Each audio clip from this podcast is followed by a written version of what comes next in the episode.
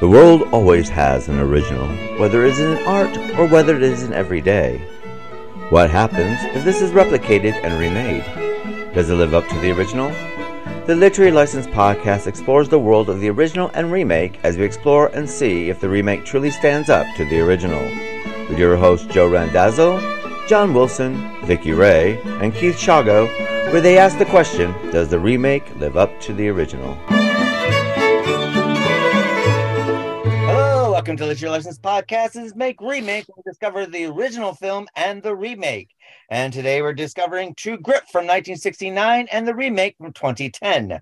And before we get started, let's find out who's with us. We got David Cavallo with us. Hello, David. Hi, everyone. And Joe Randazzo. Hello, Joe. Hey, everyone. And Vicky's enjoying COVID in upstate New York, so she will not be with us. Uh, get well soon, Vicky. No shame. oh, no good thing when Vicky's not here. We can talk about her like she is here. So before we get started, let's find out what we've been up to. Starting with you, David. What have you been up to since last time we spoke to you? Um, well, pretty much the same. So work, work, work as usual. Um, yeah, not much, not nothing really special going on. I mean, I went yesterday to the party of my company. Uh, they did like like um the summer party. That was alright. Um, but nothing else major happening. I joined the gym. But that's it. Really not much to say this time. and what about yourself, Joe? What have you been up to? Uh, also, also like David, it's been a lot of it's been a lot of work. Um, uh, I'm trying to think if there's any. Uh, I I just uh, finally saw uh, Fool's Paradise uh, last night, the uh, Charlie Day film that, uh, by the trailer, looked like it was going to be a modern day retelling of uh, of being there, but set in Hollywood. And um, I guess, I guess I, I kind of set my expectations uh, maybe a little too high because like this had none of the subtlety of being there. This had none of the wit of being there. It was a sledgehammer. just every like sur- surgical incision that uh that that that being there made in in terms of comedy. This movie just was just a sledgehammer of crudeness and annoying characters. And with the exception of Charlie Day and uh, Ray Liotta, it seems like no one else kind of got the the idea of what well charlie day's the director and the writer too so I, I, guess i i should put some of the blame on him but performance wise day is fantastic he's uh he's doing uh, basically like, like, the way i saw was like if if uh chauncey butler was played by either charlie chaplin or harpo marx which on the surface sounds great but the main problem that i had watching this movie is what made uh being there work was that the uh, while, while it did poke fun at the elites who are taking this character who's kind of a blank slate and projecting their own ideas onto why he's so great they weren't complete and utter morons in that movie. Everybody in this movie is a complete and utter moron. So the um, the best comparison i have to it is if it's like a movie of all lou costellos and no bud abbott because you have no straight man. It's just every everybody's crazier and dumber than the other characters. And by the end, it just kind of fell flat for me. Uh, I love the first half when basically what happens is Ray Liotta is stuck in traffic. He finds this uh, this uh, Charlie Day, uh, a mute Charlie Day, who they explain he's been through some trauma, uh, and he's now lost the ability to speak. He's not like a mute, as in like he can't. It's just he's lost the ability to. Uh, he finds him selling oranges on the side of the road, and he realizes he looks just like this absolute asshole of a leading man that they have on their movie. So he brings him in and goes, "This guy's going to take your place." Um, and uh, the first half of the movie where they're making a movie and he's constantly like he's not a, he's not an actor so he's constantly looking at the camera and con- it's a lot more interesting and then the second half after the movie comes out, you kind of feel like you got the emotional climax uh, when the movie they made comes out, but then the movie goes another hour after that. Oh, okay. So it's one of those where it's like I it got me wondering, and I, I you know when I got up this morning because Sean had seen it in the theaters uh, months ago, it got me wondering. Was the premise of this movie going to be the making of that movie for, for Ray Liotta, the producer, and then maybe because Ray Liotta, the you know died in real life. Maybe they had to rush something done. I don't know, but it just felt like a missed opportunity to me.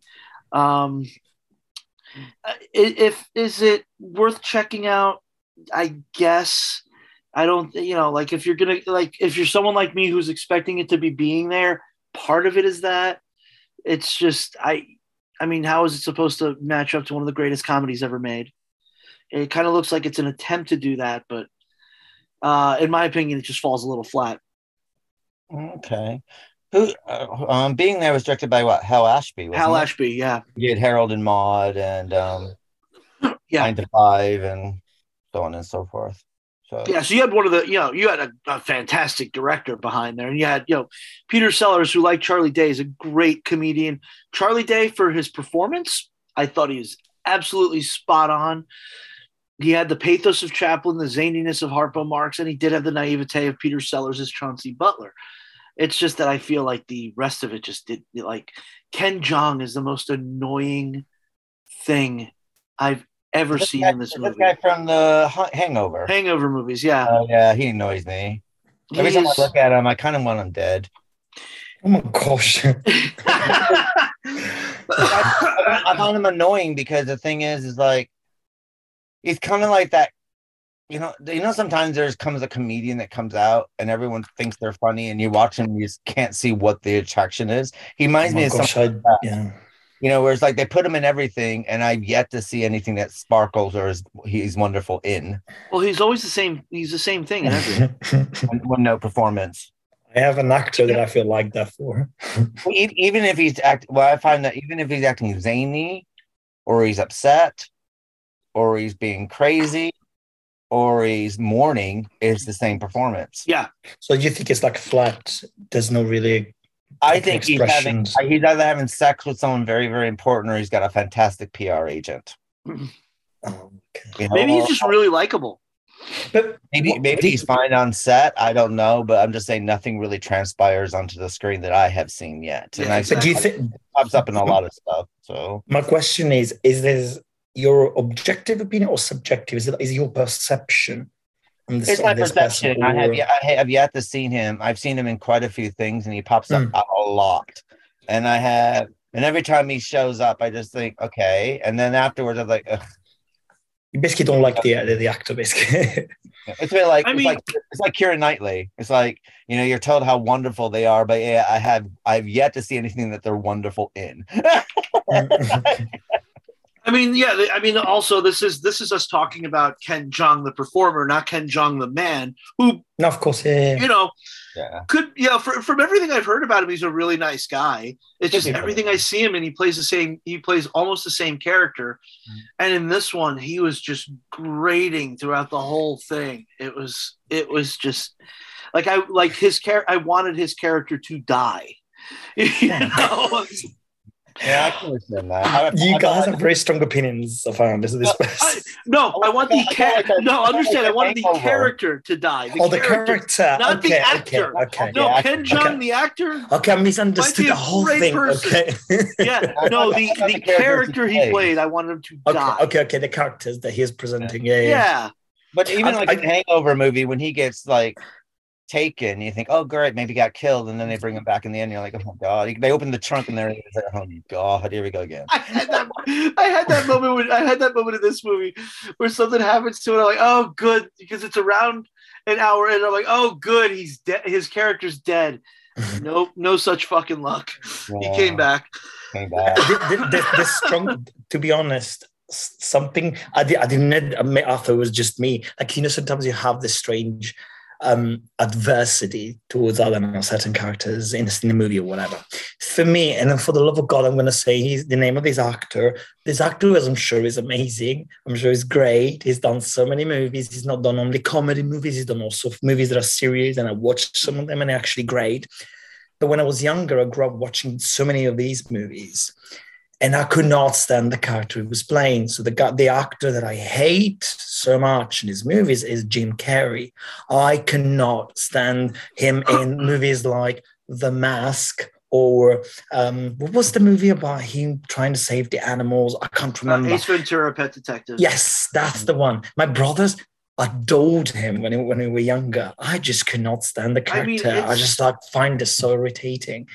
But then you watch the Truman Show, and he's a completely different actor, and it feels so weird seeing him, watching him doing something more serious. It's- I, I don't know. It. I, I haven't watched the whole, the, you know, filmography of whatever he has done, but I just, I don't know. He's comedy. Maybe I don't get it. Maybe it's just me. But well, I his, do his not comedy really is very it. broad. That that's the the thing with Jim Carrey is his comedy is very very broad. Well, it's it's often lowest common denominator too. well, The Mask and Ace Ventura and things like that are more of a spin off of his In Living Color days. Yeah.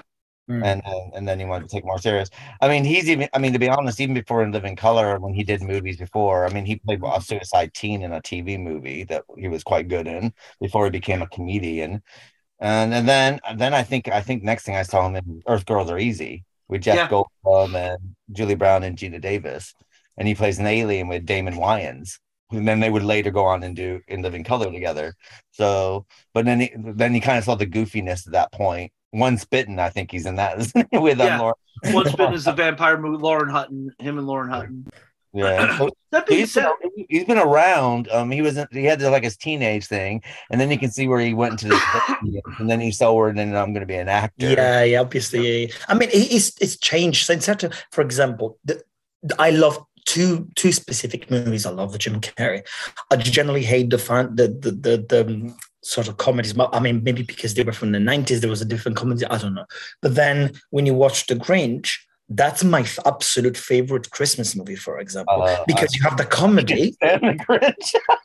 Oh, I I love it because it's like I've a fairy tale. So yeah, so it's it's kind of like a comedy but has a teaching and then for me it's i something i don't know i love things that teach you so when it's just comedy for the sake of comedy or something just for the sake of itself i'm just kind of like okay especially comedy i want comedy that like makes you laugh but also makes you think so the grinch um, we're getting into the, this conversation about Christmas. I'm not a Christmas believer. I don't like Christmas in general, but the Grinch brings out the reason why I don't like Christmas because it's just all fake and spending money and whatever. And Well, then he's the it- evil character who's like telling Grinch- to the people.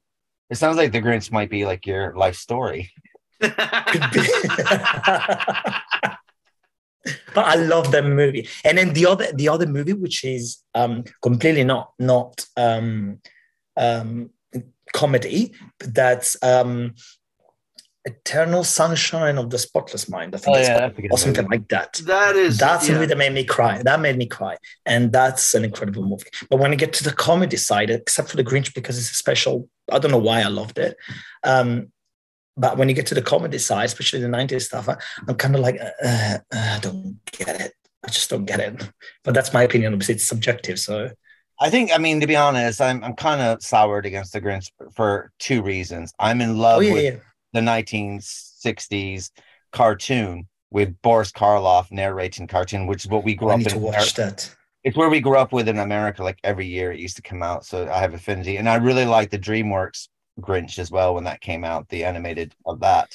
Who because they were saying people did Horton Hears Who, and there's this love of I love the love of Dr. Seuss because I'm a huge Dr. Seuss fan.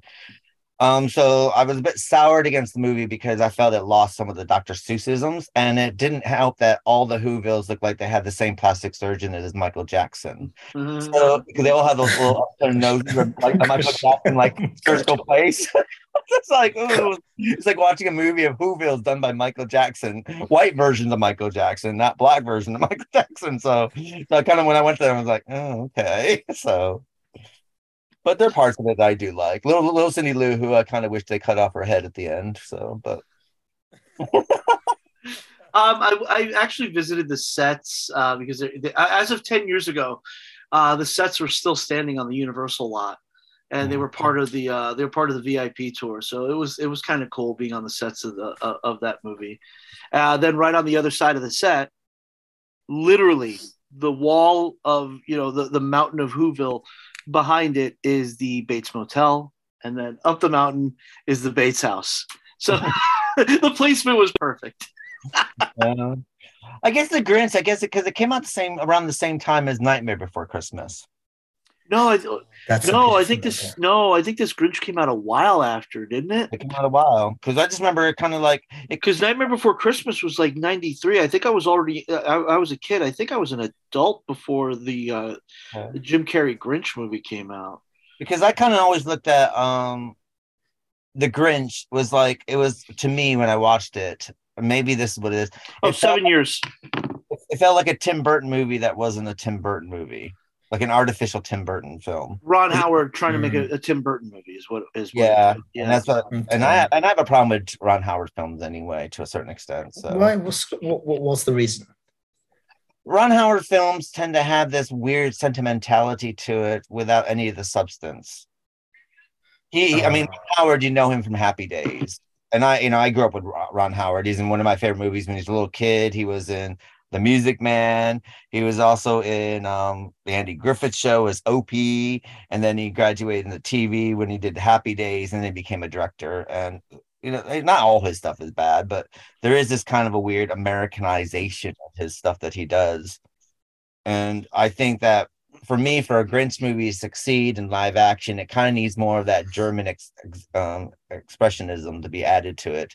Because the the thing about Dr. Seuss, he's quite fun and light, but there's always this dark, sinister thread. Like with with all great children's books, anyway, there's always a darkness to it, like Roald Dahl or Where the Wild Things Are. Well, season seven, we'll be looking at a lot of these dark threads children literature, sort of thing.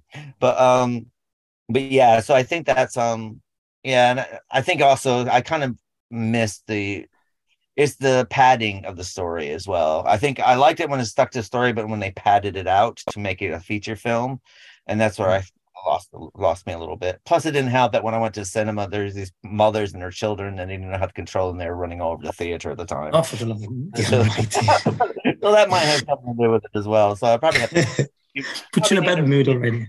I probably need to revisit it because I haven't seen it since I went to the movie theater. So I mm, probably Yeah. Did at some point. I'm looking through Ron Howard's filmography, and yeah, like uh, the fact of the matter is, a lot of the movies that he did direct that I liked, I forgot that he was the director. Hmm. Oh wow. Apollo 13, that's him, isn't it? Give give Yeah, us some Apollo titles. 13 Apollo 13 is his solo. Uh, the solo a Star Wars story is his. Uh, the Da Vinci Code, A Beautiful Mind, Oh my uh, god. Willow, uh, Backdraft. I love Backdraft. I forgot it was a Oh, Ron Howard movie. Uh, Frost Nixon. I like Frost Nixon. Forgot it was a Ron Howard movie. Splash, Ransom. Like, Splash. Oh my gosh.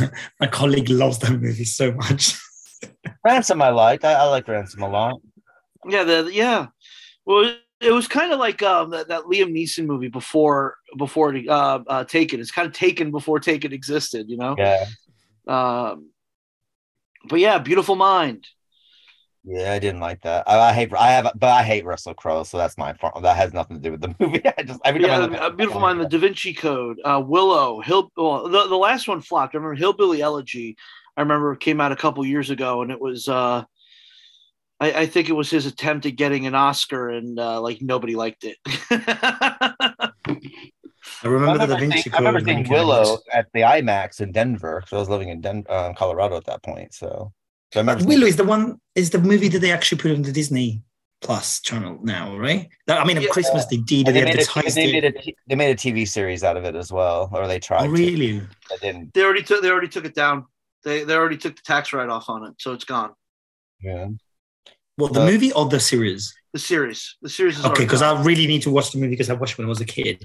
Willow's I don't probably. remember anything. I, I think Willow's one of those movies that I think people of that era who saw it still kind of love it.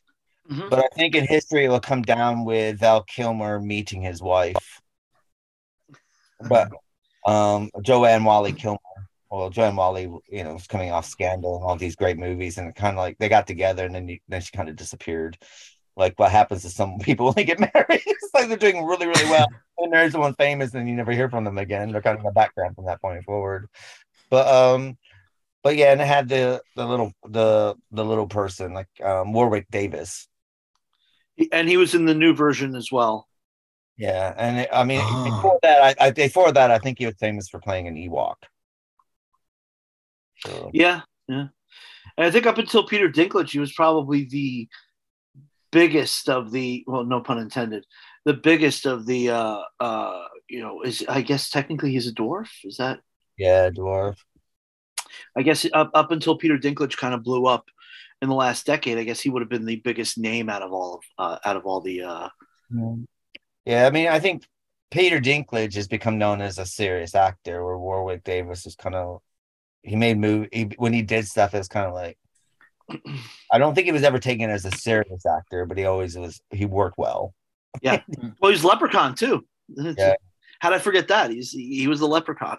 Yeah, Leprechaun. Yeah, okay. Except in the last one, uh, it wasn't Warwick Davis anymore. It was um, shit. It was the WWE wrestler, uh, uh, tiny WWE wrestler. I don't remember his name right now.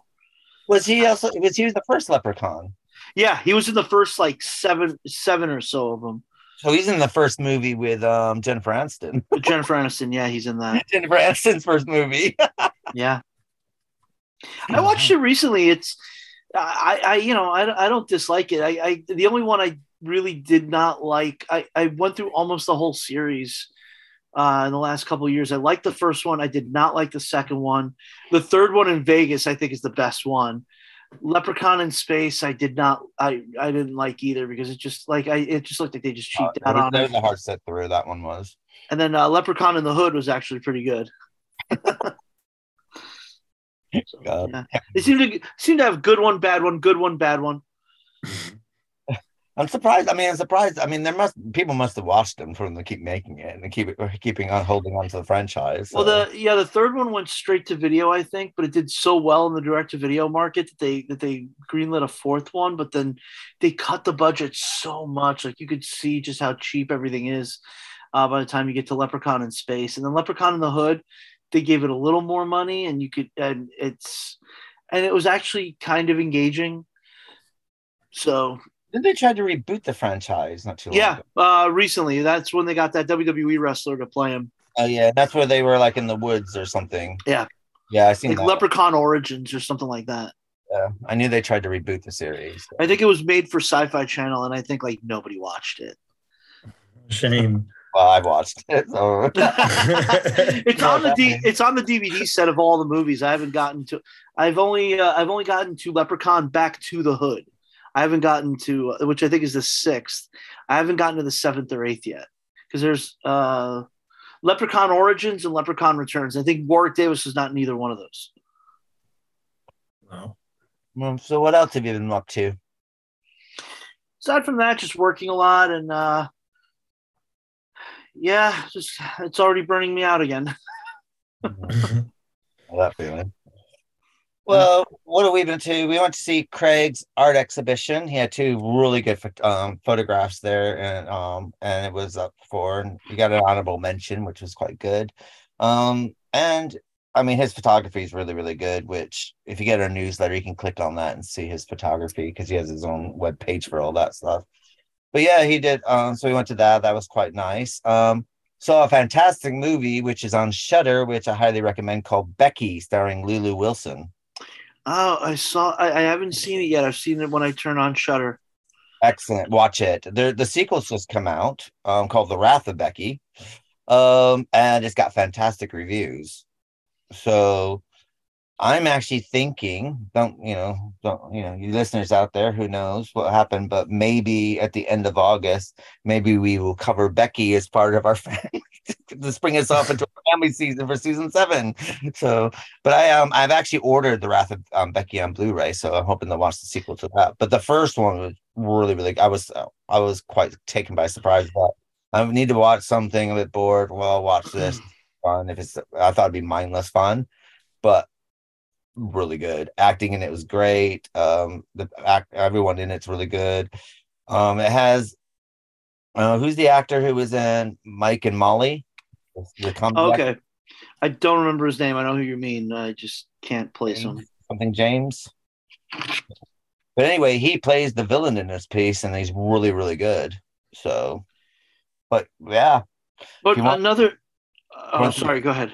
no, I say if you want to see a 13 year old getting revenge, great one to watch and Uh, done it's- really well. It's Okay. Kevin. Uh, Kevin James. Uh, Kevin James and Joel McHale. Wow. It's Yep.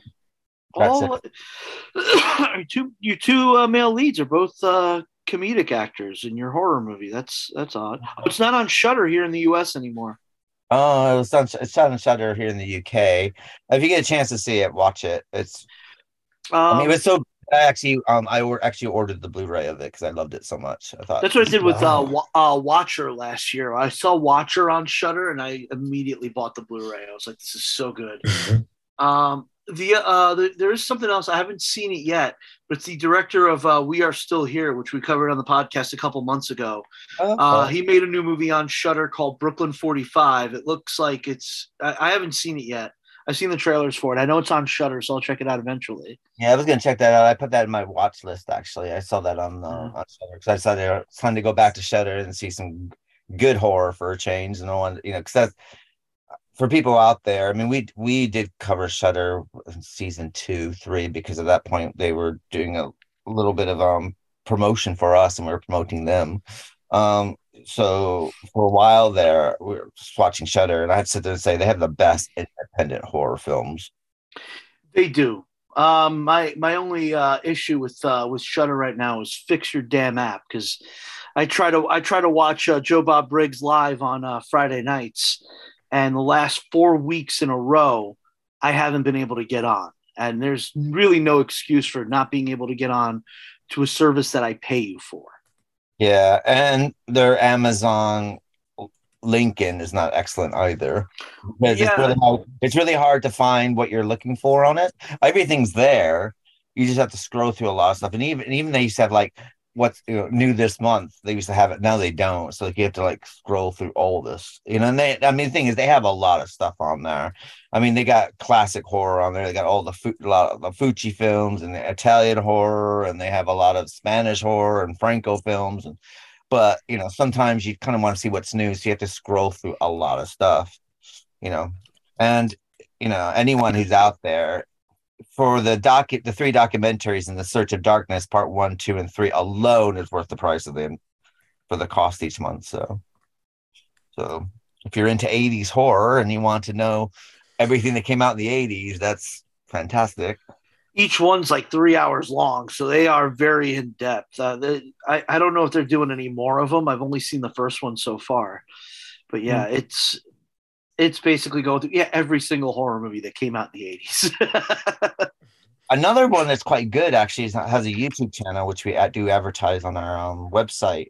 It, i mean on our website but on our newsletter is movie timelines and he's doing all the 80s so he did the eight, 1980 and he did all the horror releases of 1980 and now he's doing 1981 and it takes him a good year to two years to do each year of 80 so he's only in Oh, gosh, I- with the So of movies that by the time I'm 90, I'll see it up to 89. So, but he, I mean, he does all this on his own. So, you know, so it takes a little bit more time. But yeah, no, highly recommend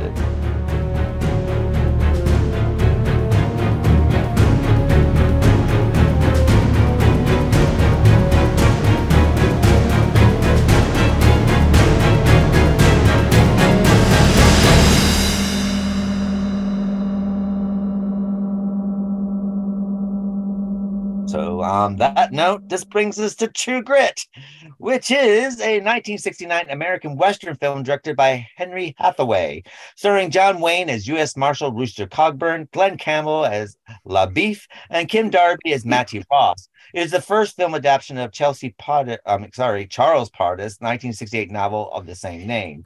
The screenplay was written by Marguerite Roberts. Wayne won an Oscar for his performance in the film and reprised his character in the 1975 sequel, Rooster Cogburn, starring Katharine Hepburn.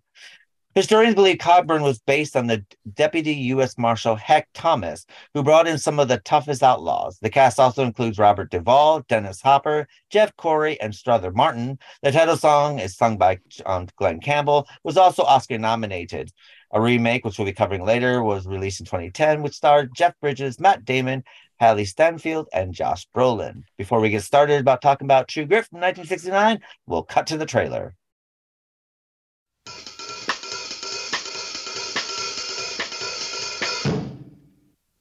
Says Life magazine, True Grit is good enough for me.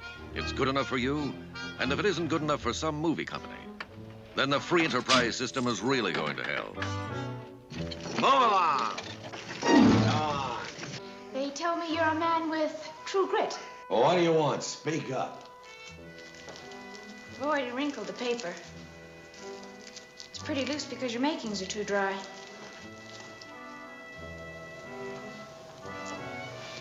I'm looking for Tom Chaney. Well, who's he? He's the man that shot and killed my father, Frank Ross. Says the New York Times, as touching as it is irreverently amusing. Marshal Rooster Cogburn and I are going after the murderer, Tom Chaney. How did you light on that greasy vagabond? They say he has grit. He's a notorious thumper. He's not a man I would care to share a bed with. Nor would I. And now, Paramount Pictures presents the Hal Wallis production, True Grit.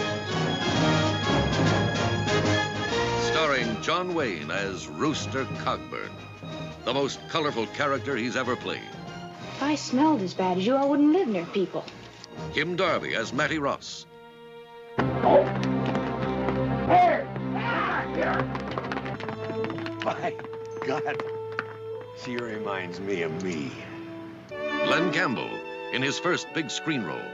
A little earlier, I gave some thought to stealing a kiss from you, although you are very young. And you're unattractive to boot. But now I'm of a mind to give you five or six good licks with my belt. Hello, welcome back to Literary License Podcast. We're discussing True Grit from 1969. And starting with you, David, what's your thoughts of True Grit from 1969? Okay, so my premise is that I don't think in my life I've ever watched a Western movie. Um, I was ne- I've never been attracted to Western movies. The for my perspective was kind of like okay, so this is kind of like one of those movies where people kill each other and they show themselves, oh look, I'm better than you because I can shoot and whatever, blah blah blah. Obviously, not knowing anything, I was like, oh gosh, this is going to be one of those movies. However, when I watched them, I was extremely impressed by both of the movies. So this has kind of given me like a chance to actually watch something I've never watched before. Um, I actually loved them, considering that generally I can say that this is not my favorite type of movie, my favorite genre. But I was impressed about the stories and everything. So I loved both of them for different reasons. So you know, they normally we do like a movie and a remake, and you kind of like, okay, I like this more than the other one because this is better, this is worse, this is blah blah blah.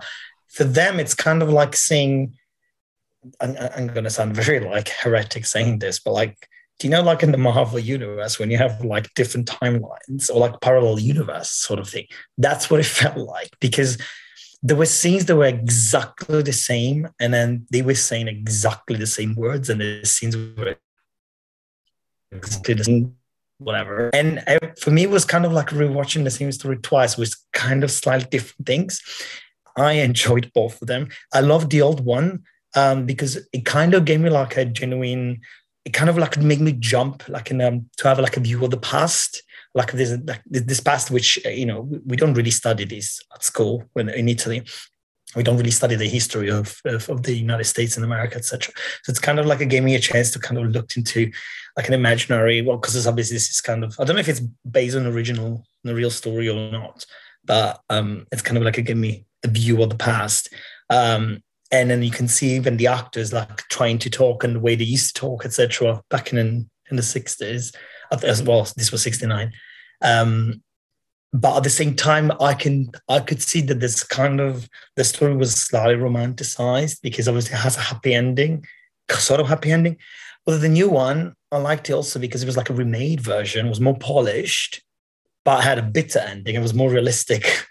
I don't know how to explain it. I just loved them both and then in the old one oh my gosh the main character oh, I cannot stand the little annoying self-entitled girl. I just like, oh, I'm gonna speak to my lawyer. I got a lawyer, a lawyer. I'm like, just shut up. I just could not stand her. You know, like, oh, I'm gonna do it my way, my way. It was just really annoying. Whether the new girl in the new movies instead, she was a little bit more, maybe more mature, more modern. I don't know to explain it. Slightly different. She was still annoying, but not as annoying as the, the, the old one. That makes sense. I mean, she the had old more movies. poise, uh, is the way I feel. Yes, she had a little bit more class. She was less rough. But then I don't know. The first one was more realistic, and the new one, I she felt less realistic. However, in the new one, I liked more the two characters, um, Cogburn, Rooster Cogburn, and the Texas Ranger. I think Uh, La- Le- uh, La- LaBeef. La Boeuf. The beef, yeah. I liked them better in the second one rather than the old one because they look more realistic. I don't know. That, that's like my impression. Um, well, I think um I mean, first of all, Glen Campbell is was a country and western singer.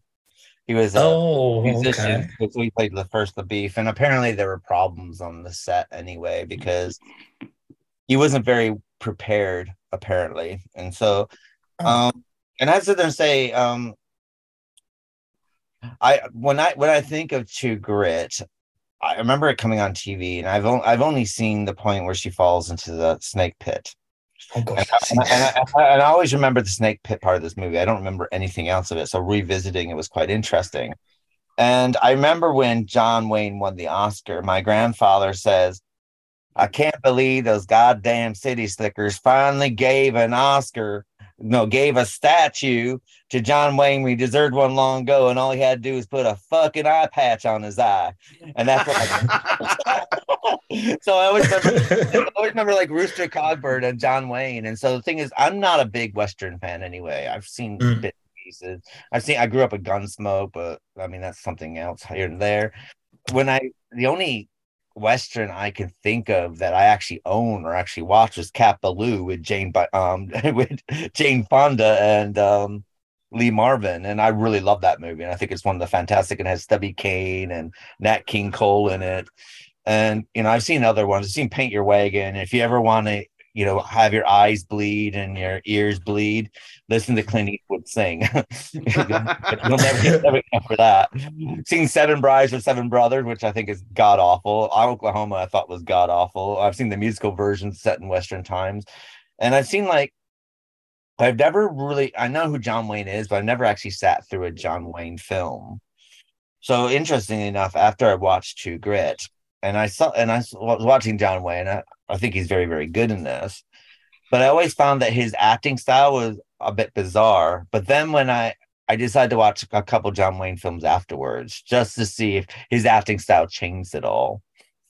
And I have to sit there and say that no, his acting he, pretty much was the same acting style and everything he did, you know. But um, but as far as the film is concerned, I thought it was interesting to have old Hollywood and the new Hollywood being Yeah. merged together because you know you had Dennis Hopper, who's new Hollywood, you had Robert Duvall, who is new Hollywood, playing against John Wayne, who is old Hollywood. So that was interesting to have, you know, and the different acting style. And there, I had to sit there and say, this True Grit, the first one, has so many different acting styles. So you have this, it's being filmed like an old Western from the 50s and 60s. So you have that because the director directs a lot of Westerns. I, I was going to say it's Henry Hathaway, so yeah, it's going to be uh, it's going to be a lot of the old style westerns in it. But uh, but then you also had some of this new acting, like the like Dennis Hopper's acting and Robert Duvall's acting is bloody fantastic. You know what I mean? And this is like the beginning of their career. You know, of course, they would go on to Godfather, and, and Dennis Hopper would go on. Well, he he went on to do a lot of stuff. He did become a kind of a caricature of himself as he in his later life. After Blue Velvet, he became, you know, fuck Frank. Frank Bruce and everything. Yeah, yeah, after that, you know, which I think happens to a lot of actors. But to see him, uh, you know, you know, this is his, you know, I think he did Rebel Without a Cause just before the, you know, earlier. That was Rebel Without a Cause is what 62, 63? no, I think that was in the fifties. Was that in the oh, 59? Uh, he was uh, by this point. I think he was probably. I think he was working with Corman at this point. I think he was doing some stuff with Corman And this is at the same time as Easy Rider, wasn't it? Around the same time. Yeah, I think it's the same year. Yeah, Yeah, it was Easy Rider. So it was interesting to see that, you know, and the acting style between these these new, you know, and when I say new Hollywood, what happened was is that after the Hollywood system broke down, we got these new actors, and it was about more about being real. You're you're being the person instead of becoming the personality acting. You became you are the character now, and there's all the method acting was all coming in at that time. So you know, so it's interesting to see that. Um, but I have to agree with Kim Darby's performance. I think it was good enough, but it kind of reminded me of Hayley Mills doing this, kind of like, you know, like a, Yeah. a, a young actress, but without like that that kid actor kind of thing, where it's kind of like, you know, yay, you know, aren't we cute, sort of thing. And there's not there's not a lot of depth to children actors at this time. You know, if you look, you know, even when you look at you know, stuff that we'll be covering next season when we deal, you know, whether it's Jack Wild and Pufnstuf, or whether we're dealing with Oliver at the, that was out at the same time, or whether we're dealing with um, even more serious tone act, you know, things that are going on, Auntie Mame or all the kid actors are kind of all the same. It's really hard to differentiate them. Margaret O'Brien and um, Meet Me in St. Louis, or you know, um, you know, all the other stuff that you can think of. And your kid actors are always kind of the same. They always kind of lack that little bit of emotional depth. and I figured that's probably, and I, and I think that Ken Darby is part of that. I don't think we got really got kids with a lot of emotional depth until like the 80s and 90s. So. When we were traumatizing them on set. Uh, I just looked it up. Rebel Without a Cause was almost 15 years prior to this. So okay. Hopper had already been around a little bit, apparently. But he changed his acting style, didn't he? Go into didn't was Strasberg? Wasn't he part of the Strasberg? Yeah, I think he went into that with uh, yeah, and then uh, he started doing the Corman stuff, and that's where he linked up with Nicholson and all those people. So, but yeah.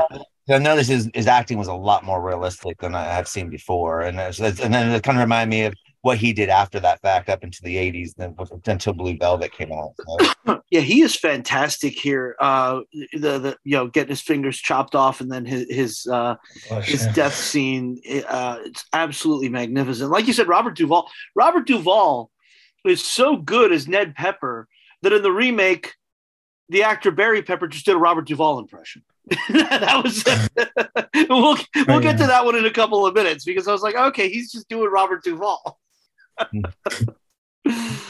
uh, uh, uh, but yeah, John Wayne is, you know, he's John Wayne. I've watched a few John Wayne movies this year because I watched this. I watched The Man Who Shot Liberty Valance. Uh, yeah, I forgot he was in that. Rio Bravo. Uh, I, I, watched a few of them this year because I was like, you know what? And I made a concerted effort this year because I, because I uh, every year, and you know, this is this is weird. You know, Of course, I'm a movie nerd who has Letterboxd, but every year yeah, I'll take a look at my letterbox. And like a couple years ago, I was like, I the 1930s. I've not. I realized I had not seen a lot of movies from the 30s and 40s. So it's like, okay, let me, let me watch more movies from the 30s and 40s and get myself more, you know, uh, learn more about that uh, about that era. Turns out I love a lot of them. Uh, this summer, towards the beginning of summer, I was like, you know, I really have not seen a lot of westerns, and I realized True Grit was coming up. I was like, if I don't want to sound like a complete moron when uh, when, we're, when we're doing True Grit, let me uh, let me watch some of these. So I, I pulled uh, I pulled out Rio Bravo. I pulled out High Noon. Um, uh, Man Who Shot Liberty uh, Valance, uh, and started to cut. But you're you're right with J- with John Wayne. I'm noticing it is a lot of the time he's John Wayne is John Wayne. he's not he's not doing anything uh, anything that uh, that differently. Excuse me. Maybe Vicky gave me COVID through text. um, uh, but uh, so where was I? So yeah, uh, I, I've I've I've started getting a little bit of a fondness for his work, but yeah, I'm noticing it is a lot of the same, uh, same old, same old. I watched some of his stuff from the 30s, and I watched some of his more famous stuff. I I um, the uh, Criterion sales going on, and when I was at uh, I was at Barnes and Nobles, I picked up a copy of Stagecoach. Haven't watched it yet, but I just picked that up a couple weeks ago, and I'm going to knock that out before uh, uh, you know before long, probably this weekend sometime. Um, so yeah, I'm trying to I'm trying to grow my appreciation of westerns because I've only really seen like the Sergio Leone stuff before this and the Clint Eastwood stuff. So uh, I've been watching more of more of the Jimmy Stewart stuff, but yeah. Um, performance wise, I agree on Kim, you know, Kim Darby.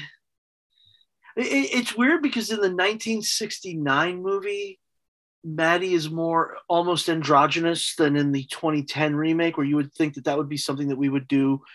We would do something like that more recently. Um, as far as uh, as far as her performance, yeah, like you said, she's just, hey, I, I I'm cute and I'm going to I'm going to get uh you know I'm going to get under the skin of these you know these rough gruff uh you know bounty hunters and and sue the hell out of everyone. yeah, yeah, starting, starting to sue everybody. She was so annoying. she, I mean, she did. You know, I'm, I'm trying to remember now. Did she end up sleeping in the morgue in this one too, or was that just in the remake? No, this is the remake she did, which I think um they added to. From what I understand, they added that to. It's not in the book either. So, but here, here she just has to sleep with Uh, the grandmother. the mother, or the mother of the person who owns the house. I mean, I guess I under. I mean, it's kind of a difficult thing, I guess, because she might sound annoying, but if you think about a female in that time period to be able to fight for, yeah. stuff, you know, be I mean, you know, and to be a little girl and she's in charge of the family and her mother's, you know, she's doing she's doing what her mother should be doing, really, and she's she's the one that father comes to about running the running the farm, and after he gets shot, it's up to her to do all this and then you know throw, throw her weight around even though she doesn't have any much weight around. So i think that and i'm trying to think of like a young actress that you could get away with doing this but i can't think of one. In that era, no. In that era, I can't think of anyone either. Like the in that I era, can think of close to would be natalie wood but she would have been too old by this time like she would have been like the the type of actress you would have needed would have been like Katherine Hepburn in the 30s. yeah Which by that by this point, Katherine Hepburn's in her in, in what her 40s or 50s. yeah So yeah, she would have been too old for uh, for the role too. we need someone who's like spike spiky but strong and being able to be very very assertive It's strange that there were more of Mhm. those in the more women like that in the 30s than in the 60s. Well, I mean, you got to remember we're kind of coming out of the Leave It to Beaver stage, and we're kind of Yeah. going to this. You know, Marilyn Monroe was huge. You know, um, in the fifties, and then in the sixties, you know, we had, you know, the women roles started to change. I mean, we had what Faye Dunaway uh, emerging out of this. She would have been too old for the part again. Or we still had these sex kittens like Raquel Welch coming out around the same time. Yeah, Mamie Van a Doren and all that. Or yeah. serious actress, but your serious actress, even though they were in their 20s and 30s, looked a lot older and they were a lot more mature than what their ages were at that time period. And yeah, this is uh, this is what a year or a year after Bonnie and Clyde too. So yeah, you bring up Faye Dunaway. That's a fantastic movie. Um, If anybody anybody uh, listening to this hasn't seen Bonnie and Clyde with uh, uh you know with uh, uh, Warren Beatty and Faye Dunaway, absolutely go check that out. Uh, like stop the was- podcast now and go watch that. a yeah, that was well, that was like new, that was New Hollywood starting. That's back. Yeah. This is New Hollywood coming in. So we got the so the 60s are a very weird time from like 65 to 72, where you kind of got these old old ones being phased out and the new Hollywood coming in. And that's why you had like all these really all these really weird films coming out that time as well, because it's like they didn't know what to do because you know, you had like these this realism coming up with this realistic violence and this realistic acting, and then meanwhile uh, then you had these other actors who are still trying to hold on to their, you know, yeah, So, the yeah. Shakespearean roots, the transatlantic accent, and all that stuff. so you had, you had on the one side you had like the Laurence Olivier's, and on the other side you had like the Marlon Brandos. You know, and we're, I feel like we're kind of going through that again now because I feel like what what ends up happening is you get these great independent films, which you did in the 30s. Everything gets phased into the studio system.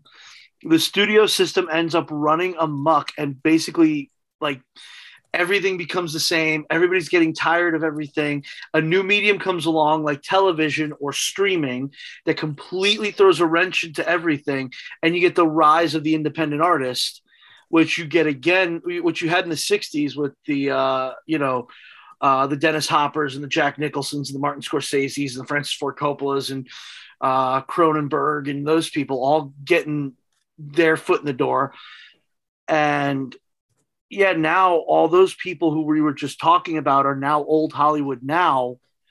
And the studio system again has co- has gotten to the point where everything is stale, and now everything is bombing except for a couple of a couple of things.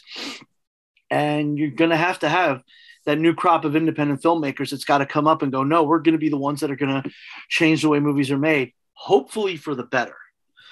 Uh, because I think that's what uh, you know the you know all those people in the uh, the you know the Woody Allens and Martin Scorsese's I think they all did was they changed uh, they got away from the you know I I don't want I don't want I don't ever want to call out a decade for for having you know quote unquote bad movies because every decade has bad movies but the studio output in the 50s into the 60s started getting more stale and that and then you started getting the independent uh, filmmakers rising, and I think that that's that's something we're due for again because the because right now big studio movies are really really stale and you're seeing it in the box office people are tired indiana jones massive bomb um, the flash massive bomb to the flash might have like completely crippled warner brothers at this point Mm. Well, I mean, if you look at 69, I mean, we had what Hello Dolly coming out, which is like this great big Hollywood thing, going against like Bob and Carol, Ted and Alice. Yeah.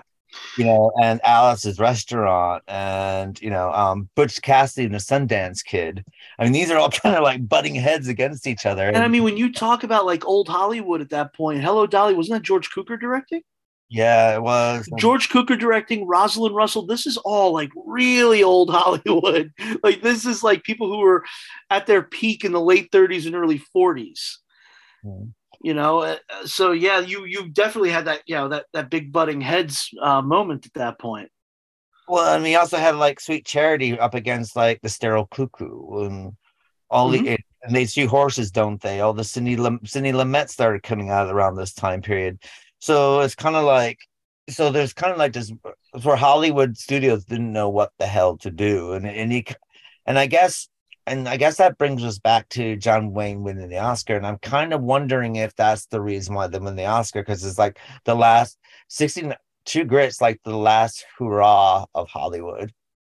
And after this, way, if, you, yeah. if, you, if you look at things that win from 1970 onwards, we're you know we are into the stand you know the Stanley the Met films and you know and all the other more realistic films are st- they're the ones that start You're gonna start seeing William Friedkin, Francis Ford Coppola. Those are gonna be the, the people that are Roman gonna win. Polanski so yeah, on. Polanski. Well, yeah, Polanski at this point, this he was already he was already up and going because he had already made uh uh the Fearless Vampire Killers, The Tenant, um Rosemary's Baby. Rosemary's Baby was the previous oh my god, yeah, that was the previous year. That was the year before this. So yeah, I didn't even think of that. Yeah, it's it's it's like they were all kind of if you think about those, they were all kind of snubbed at the Oscars at that time. Yeah.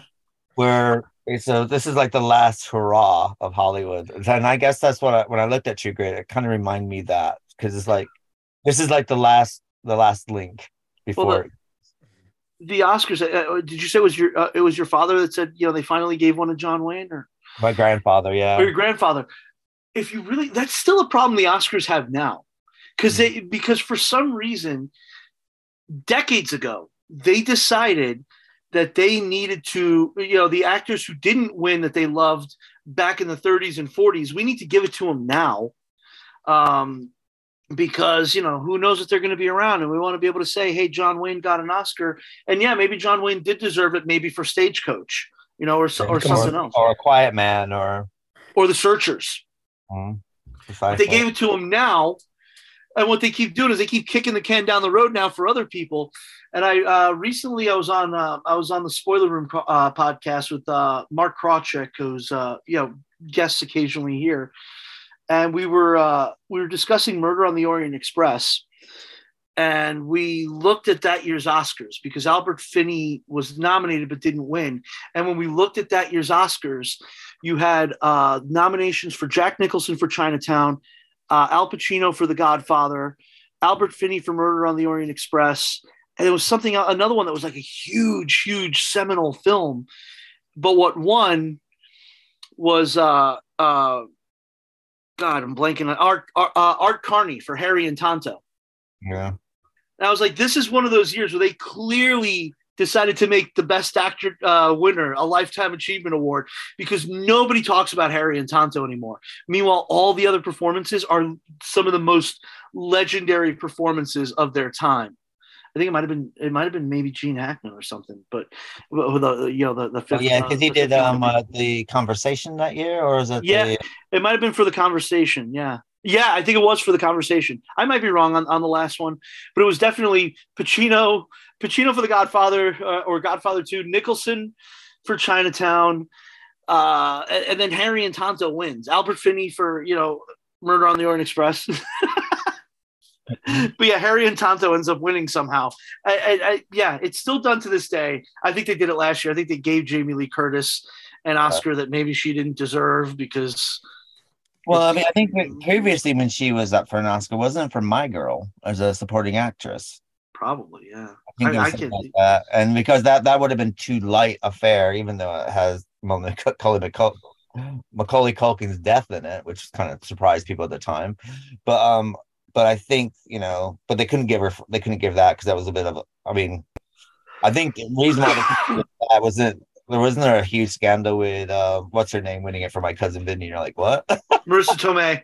Yeah, Marisa Tomei. Which the the the uh, the joke was that Jack Palance might have read the wrong name. Which no, we we learned uh, we learned from Warren Beatty two decades later that if that does happen, they're gonna fix it immediately. Well, I mean, the, thing- the sad thing about it Picture is winner. Marisa Tomei is quite a decent actress, actually. If you've Yeah. seen her in a lot of other stuff after that, she's quite a decent actress. Is that you kind of wonder, my cousin Vinny, okay. or even Jack Palance in um, uh, City know, Slickers. City Slickers. Uh, City Slickers is a good movie. I'm not taking anything away from him, and he's very good in that. But I've seen him in a lot better performances that were totally overlooked. So, and you're like, oh, he's gonna die soon, so we might want to give him this. That, I think that was I think that was the thinking with Jack Palance in that one is yeah it, this is this is his his moment let's give it to him and I think they learned their lesson when you look at things like um, you know, um Hitch Hitchcock, who never won an Oscar. Mhm. Ever. Alfred Hitchcock's never won an Oscar. And the only the only picture his the only movie his to win Best Picture he did not win Best Director for that was Rebecca. Yeah. And then if you look at his whole takeout, to this day, every single director in our world and uh, in previous our world always pulls their hat down to Alfred Hitchcock is the reason why they're gone into directing. So what does that say? Is that that's kind of a that's kind of a bizarre thing when you think about the whole thing. Why? I still would like to know why. Why didn't he ever win? I've got a question about this. what's so, that in right, so you're discussing the nominations, etc. Uh, it appears obviously I don't really know how the way work they work they work, but it, they appear to me that this is a kind of like a political game, yeah like a kind of like a strategy thing rather than really someone or some director or some movie really deserving an Oscar. It's kind of like, oh, we're going to do this because, because, because. So there's all this strategy and politics that are involved, which is kind of like makes me feel like, does it really matter if someone won an Oscar or not? Like when you say like Hitchcock never won one, does it really matter? Because we know that this is like a polit- polit- politic games.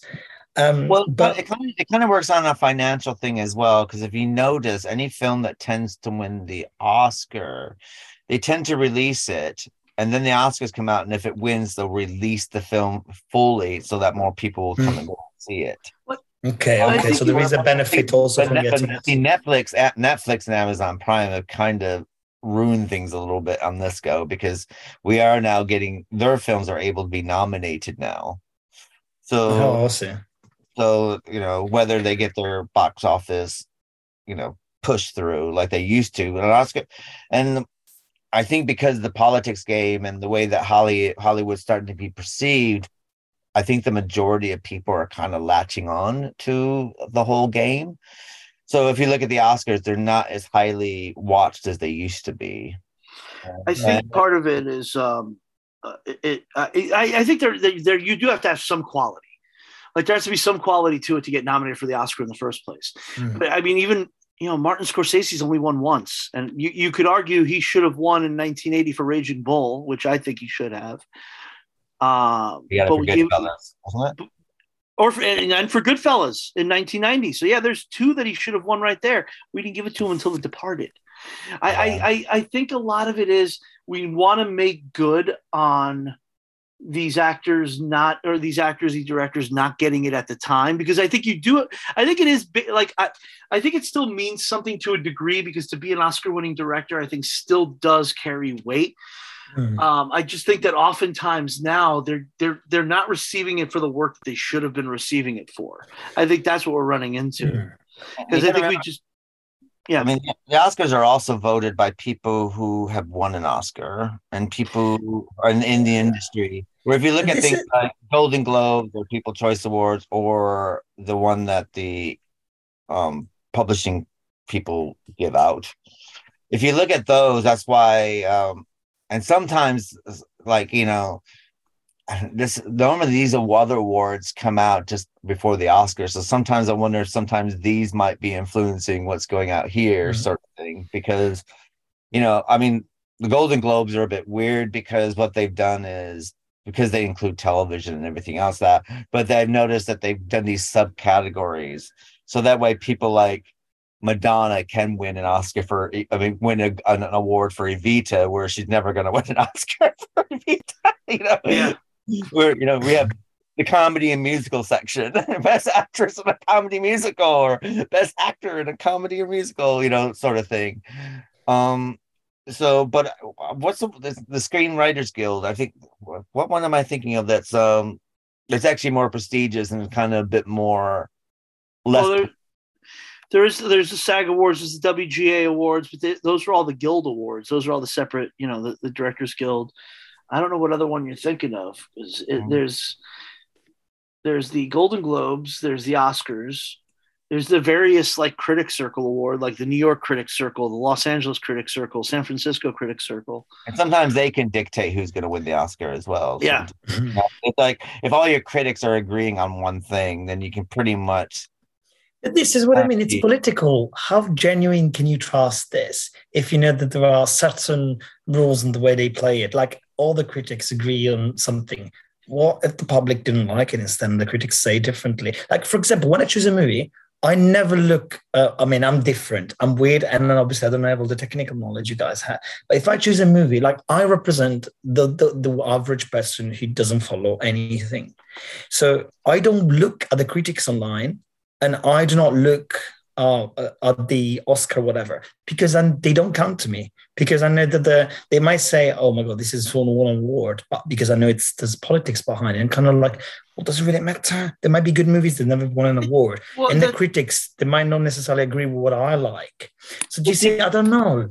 See, but there's a different. There's also the thing is that if something's too popular, it may not be worthy of an award, which Steven Spielberg had a big problem with. When you look at things like E.T. and these great big huge monster Yeah. movies that he was making, you know, not monsters, Yeah, yeah. talking about these huge monster hits, and basically, you know, he had to make a film about the Holocaust because it's an important film. That's why I mean, Schindler's List is a great movie. I'm not taking mm. anything. away. It is a great movie. It's Yeah, something yeah, that yeah. Everyone should see it because it is a fantastic movie. Whether you want to see it more than once is another question.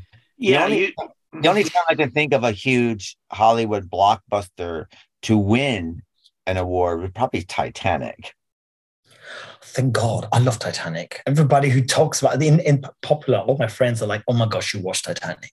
I love it. What can I say? I just love it. But it but it is but it is one of those movies that was a huge box office success. And normally these Yeah. huge box office success win stuff for cinematography or Yeah. they win special effects or they will win an Oscar for best original song or they win a, or win an Oscar for you know art direction or something like that. They don't normally win Mhm. the best picture award.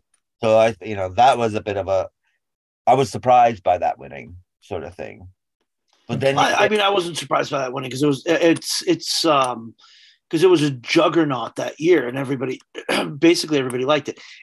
L.A. Confidential should have won, but um, that's why I'm saying that normally I would say before Titanic though, normally those big box office pleasing, you know, pleasing films, they might get a nod, but it's very rare that they would win Best Picture. Well, It would, it would have been something like LA Confidential, which is normally like the well, normally because I mean if you look at most, you know, if you look at like when ET came out or when um some of the other Spielberg films that came out that were huge and they never even not The Color Purple was another one that you know but that that that had that had a lot of difficulties when that movie came out because let's just sit there and say that black men weren't very fond of the color purple in the way that they were portrayed so that created a lot of problems for them Yeah, we discussed this in a previous podcast. and it didn't help that Margaret Avery decided to speak out in the voice of the lead character and, you know, like an uneducated black woman and wrote a letter like she was,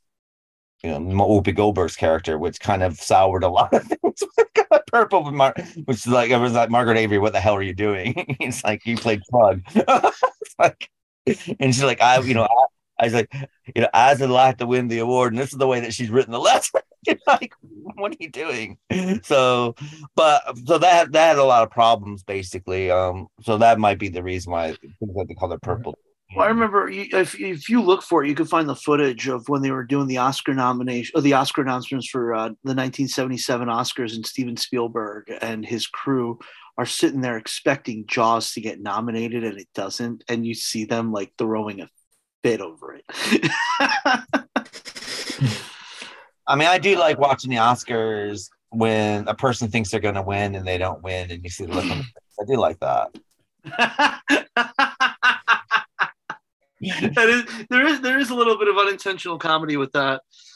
Because Um, you, you could tell that everyone thought that such and such was going to win, and then someone else totally wins, and every, by surprise, you get these surprise ones every once in a while. Well, I mean, the Oscars did themselves no favor two years ago.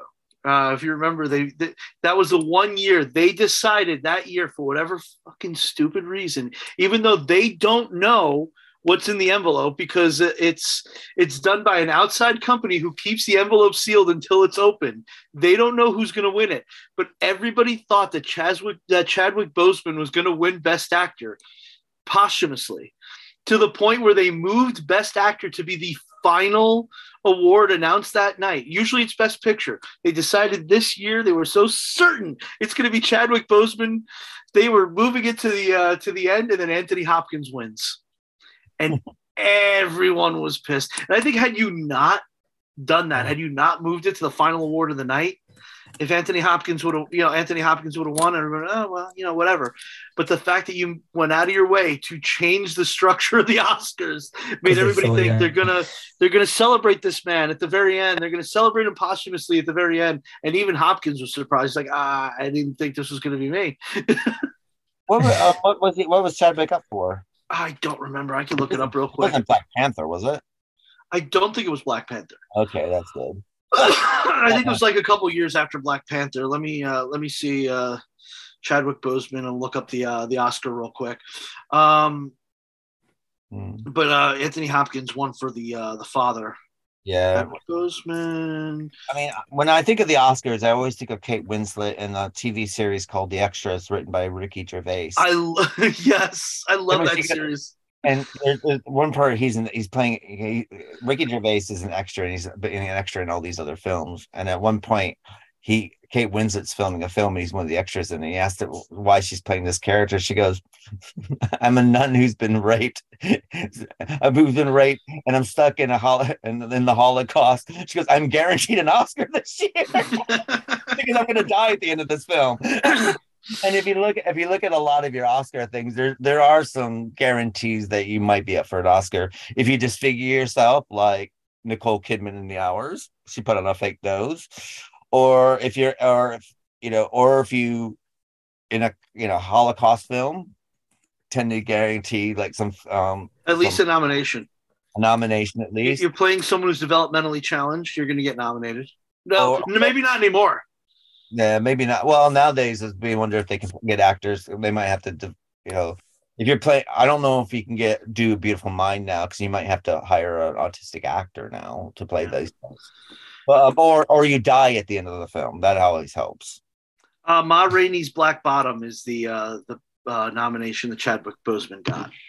Well, I can understand why he didn't win for that movie. Didn't win. I mean, it's an okay. It's a it's a stage adaptation, which the film feels very stagey. You know, when Yeah. sometimes they take a play and they kind of film it for movies, and you get like a stagey version of it. It kind of felt like that, so I can understand that. But yeah, or the case of Leonardo DiCaprio is another one that uh, guaranteed him an Oscar. He had to go get raped by a bear. Yeah, Raped by a bear. Everybody knew he was going to win that year. I, to the point where I, I was working in a sports bar and they put it, they put on the Oscars and turned on the sound because like it's Leo's night. Everyone was excited and it, it, it happened.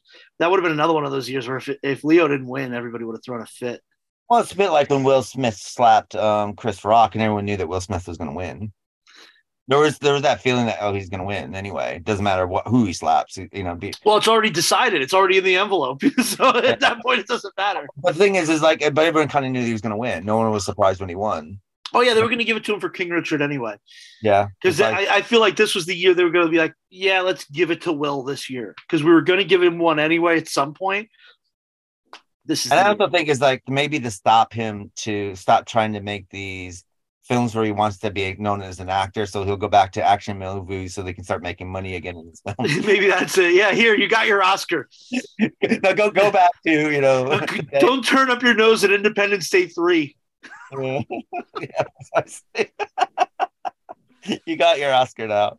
Yeah, you got your damn Oscar. Now go go go do Men in Black four. Legend two. I'm a legend now. Well, that is coming out. So Yeah. we are going to be getting an I Am Legend too. We'll be talking about that soon. Was it next month or two months? yeah, next month actually. Yeah. So- Oh, yeah, that's right. We're on Make Remake. Yeah, next- we should be talking about True Grit. our last make remake of the year. I've got I've got another question. Still about. So we're, t- we're talking about nominations, right? So nominations about characters. So you were talking about John Wayne and um, like earlier on, and you were saying that the fact that John Wayne tends to have the same character represented in every movie, he just Mhm. does that. Is it a good thing or a bad thing? I mean, obviously we, we joke and talk about it, but is it a good thing or a bad thing? Because sometimes when an actor is really liked and he plays the part all the time, whatever movie, it's kind of like fits in that role, and then people like it, and it's kind of recognized, and it becomes like a sort of um, I don't want to say stereotype, but like an archetype. I don't know how to, to Well, explain it's, it. uh, But it's called then other- typecasting. Well, John yeah, Wayne, but then John Wayne, I think with him, what do you an- think? he was an American institution. Yeah. Um, and you know, if you look at someone whose career's 30s on up until 69, so you're looking at someone with you know a good career here, and Mm. you know, and he was stalwart and steady in what you got. So I think for him, um, it worked well, and I think with him, he knew what he was good at, and he knew what he was bad at, and he stayed away from what he was bad at. So for him, it worked very, very well the problem basically is if you do get an actor who does give the same performance over and over and they they they go above their station where Oh, I see. So it doesn't it doesn't fit. so I think it- yeah so, you know and but the thing is is what's difficult basically is is that we do get fantastic actors who will do a great part. Dustin hoffman fantastic actor does rain man everything becomes rain man afterwards. Um robert de niro kind of has become a caricature of himself now. Mm. um al pacino's a bit of a caricature of himself. Christopher walken can, tends to become a caricature of themselves but they're great actors but they do they something happens and they get stuck in one role and it kind of take overtakes everything they do from that point forward i don't know if that's the actor or this is what hollywood wants i'm not Yeah. quite I think it's more what Ah, Hollywood wants. interesting. because like uh when you when you um you know uh the older actors you know, like in the third Bela Lugosi did not want to be stuck being Dracula for the rest of his life by the end I think he just or, or didn't want to be just a horror star for the rest of his life. He wanted to do other stuff. And if you look at that period after 1931 after Dracula he'll show up in a WC in a couple of WC Fields comedies. He'll show up you know in different things but Hollywood didn't want him to do that. So they starved him back into becoming a horror guy. They're like, well, you, we're not going to let you do anything else. Because no, you're a horror star. You make us money as Dracula. yes, that's what you're going to do. And I think that's part of it. I think it's a big part of it. De Niro, I don't think it, up until the last two decades, I don't think it really hit him that hard because I think he was always looked at as a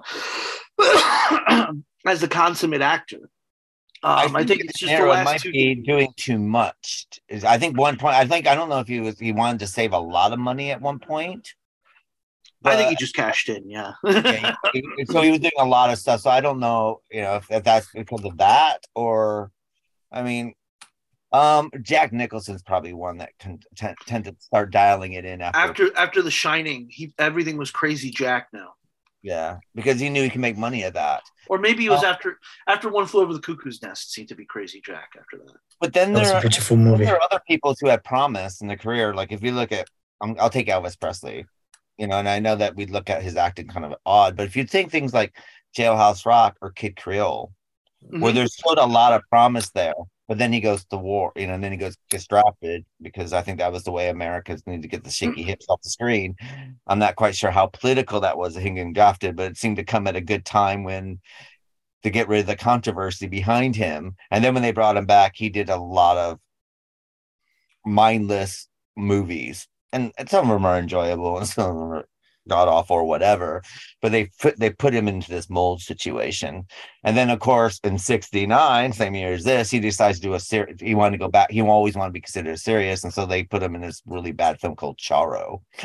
so, and unfortunately, that kind of put the casket on those levels. Like, okay, we'll show you, and then we're gonna we're gonna release this film and basically not publicize it, and this will show you that you'll never be what you want to be. Now, whether he had promised or not is hard to say, but we knew that Hollywood was making movies, making money on all these other films, so they can do that to you as well. But then you get, um, and then you get things like, let's take Sally Fields in her day. You know, we got the Flying Nun, we got Gidget, and so, so on and so forth, and they're always putting her in these like really ridiculous things, and she basically had to fire her agent and fire everyone around her to do Sybil. Yeah, and coal miner's daughter. Wait, was coal miner's daughter her? Um, she did. Um, no, Norma Rae. Uh, okay, yeah, it was Norma Rae. Okay, Rae, and because of that, because of Sybil, she had to do all that to be taken seriously because no one thought of you know no one thought of her as a serious actress. And of course, after Sybil, not you know, and then she won the Emmy and stuff like this, and everyone was I said, fantastic film. I'll give her that, and she becomes a serious actress after that. But Hollywood didn't want that. So, you know, so she is doing these one note performances because that's what she's being hired for. Sandra Dee's another one that's kind of, I guess, who's a big actress at that time.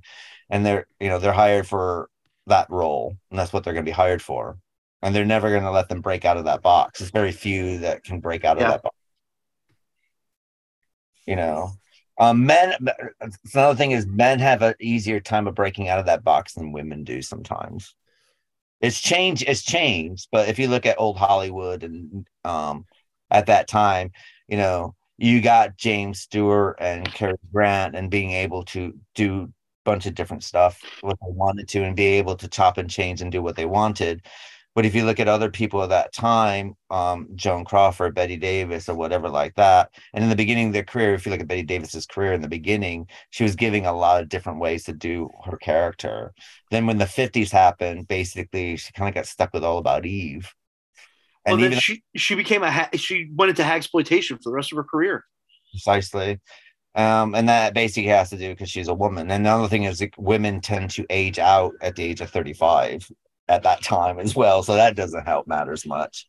Or joan crawford you know she never was taken seriously until mildred pierce. And my, and it's still you know it's still considered was joan crawford ever the actress and should she have won the oscar anyway for mildred pierce? Even though it's an excellent film film that's well worth watching. But the question is, is you know you know Oddly enough, it's another movie I just picked up on the Criterion sale. It was Mildred Pierce. I've wanted to see it for a long time. I've never seen it. Oh, excellent. I highly recommend it. Brilliant film. And Joan Crawford's very, very good in it. But at the same time, you do, you know, you do have an well, the the big the big war between Bette Davis and Joan Crawford is Bette Davis was an actress and Joan Crawford was a movie star. And a movie did. star and a movie star sleeps her way to the top and an actress gets by in her acting. so like. For these, have you seen that series that, that was made called The Feud? I think I've I not seen it. that. I've heard it's great. I, I've not seen I- I've, I've actually watched it. I really liked it. it. Um, th- there's another. I'm looking up the Oscars that year, and um, you could see again the the the best picture that that same year that John Wayne won for Best Actor was Midnight Cowboy. Mm. So you talk about there's another new Hollywood movie that year, and um, Midnight Cowboy, by the way, phenomenal movie. Um, homosexuality and prostitution, male prostitution. I mean, and, 1969. That's a lot. Shit. Just gotta- you know, and you know, you know, push and pushing the envelope. Phenomenal movie. So, and you kind of wonder, did did that win? Did that win any Oscars? Midnight Cowboy. Midnight Cowboy won Best Picture that year. Um, Dustin Hoffman was nominated. And Jon Voight nominated, wasn't Uh, do not. Oh, Jon Voight and Dustin Hoffman were both nominated. Yeah. And Robert Red was Robert Redford and Paul Newman nominated for Butch Cassidy at the same time, the same year. I don't know if that was the same year. I don't see Butch Cassidy here. Oh, because that came out in '69 as well, but it might have came out. Oh wait, no, Butch Cassidy was nominated for Best Picture, but No, the best actor nominations were uh, John Wayne for True Grit. Uh, he won. Uh, Richard Burton for Anne of a Thousand Days. Uh, Dustin Hoffman and Jon Voight both for Midnight Cowboy, and Peter O'Toole for uh, Goodbye, Mr. Chips. Uh, best actress uh, Maggie Smith won for uh, for Miss Jean Brodie. Genevieve Bujold for Anne of a Thousand Days. Jane Fonda for They Shoot Horses, Don't They? Liza Minnelli for Sterile Cuckoo. Uh, and Jean Simmons for The Happy Ending. And then uh, the supporting Gig Young wins for the uh, They Shoot Horses, Don't They? Goldie Hawn wins for Best Supporting Actress for Cactus Flower. But um, but yeah, I'm not seeing any. So that pretty much shows you that basically New Hollywood's taking over. So this is, is Yeah. the last hurrah for old Hollywood. But This, yeah, that really is. Butch Cassidy won for best screenplay. Mm-hmm. and probably the And- best original song as well. Didn't Raindrops Keep Falling on My Head probably won for best original song. Probably. Wait, best original score? It won for best original score. Best score of a musical was Hello Dolly. Best original song was Raindrops Keep Falling on My Head. so yeah, it's and yeah, Hello Dolly and Butch Cassidy are both both win for best score. One for best score of a of a motion picture, not musical, and one for best score for a musical. So yeah, there's you could see the battle kind of the battle lines kind of being drawn.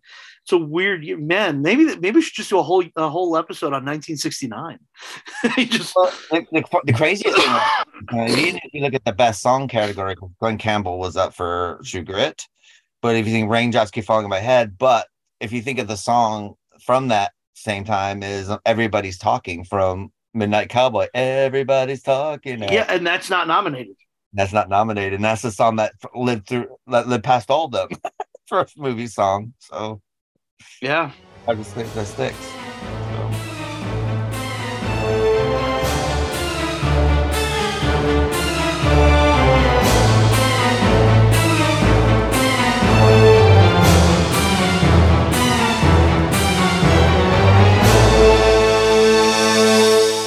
Well, before we move on, I guess let's see how many stars you give this. Starting with you, David. How many stars do you give True Grit from 1969? I would give it a four. I liked it. I really liked it. And what about yourself, Joe? Uh, four and a half. I really, really like it. Uh, John Wayne's fantastic. Uh, I mean, there is, you know, pardon the pun, there is a grittiness to him in this that I didn't see on some of his other movies. And this just felt, after seeing more of his movies over the last couple of months, and again, I admit he's been a blind spot for me. Um, this has been the best performance from him that I've seen so far. Even though it is very similar to what he's done, but this felt more felt more rugged and real than what I usually see him do. I'm gonna give this. A, I'm gonna give this probably a solid five. Actually, I'm not. I'm. I'm not. I'm not familiar with John Wayne very much. I know who he is and everything like that. After I watched this, I did watch Sons of Katie Elder with him and um, Dean Martin, and I watched uh, The Searchers as well. And um, yeah, I sit there and say I haven't. I just. I have an appreciation after seeing this film of him, which I think before I kind of thought it was. Eh, I don't know why, because I have nothing to judge that on. It's just my preconception. So It's the same for me. Mm. but I, I could actually watch this film again and really enjoyed it. I, I was really engrossed in it. I wasn't expecting to be engrossed in it, to be honest with you. Yeah. Same, uh, same, same here. Uh, I mean, I, like I said, not not be being kind of a novice to John Wayne. Yeah, I did not expect it to be this engaging to me. Mhm. Though John Wayne, the person, not exactly the best. but we can't. You know, the guy's been dead for fifty years. What are we going to do? He he Yeah. did. He died not too long after this. So And um, yeah, I mean, he, he was part of the Reagan Brigade anyway. He's very conservative, so. I, I mean, conservative is one thing. He was he was also very much a racist. from from Oh, uh, an, an interview uh, an interview that uh, surfaced recently from Playboy magazine uh, shortly before he died. He was uh, yeah he he did not have very kind things to say about minorities. So But I can also sit there and say, not you know, this is no excuse. I'm not making excuses for him, but he was a man of his time. So yeah yeah. Yeah. That, that's that's why when people when people were, were, were coming up with this interview years ago go John Wayne was a racist. John Wayne was a racist. Like well what do you want to do about it? The guy's been dead for 40 years. Yeah. what, do you, what do you want to do about it now? And I would sit there and say that men of his age at that time probably all were. yeah. Let's leave Yeah, that there. very, very likely yeah. Doesn't excuse it, but you know, Well, Rio, Rio Bravo was made because he felt that High Noon was uh, what, what conservatives today would call too woke. Yeah. That- so, so he went to Howard Hawks and went, "Hey, we need to make an, you know, what, what would today be called anti-woke." He decided to make an anti-woke western in Rio Bravo. Very good movie, but you know, just just goes to show a lot of the culture war stuff is not new, Yeah, never has been. And it'll be with us until we die. Just that each generation we like to think that we're more more original than what we really are. So like- mm. but, we, but the world is a circle. I learned that from Lost Horizon. It really is.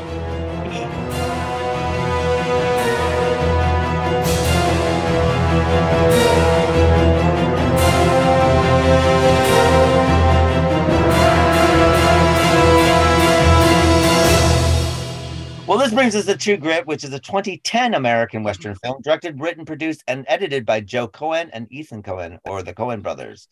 Of course, it's an adaptation of the Charles Portis 1968 novel, and it stars Jeff Bridges as Deputy U.S. Marshal Reuben J. Rooster Cogburn and Hailee Steinfeld as Mattie Ross. The film also stars Matt Damon, Josh Brolin, and Barry Pepper.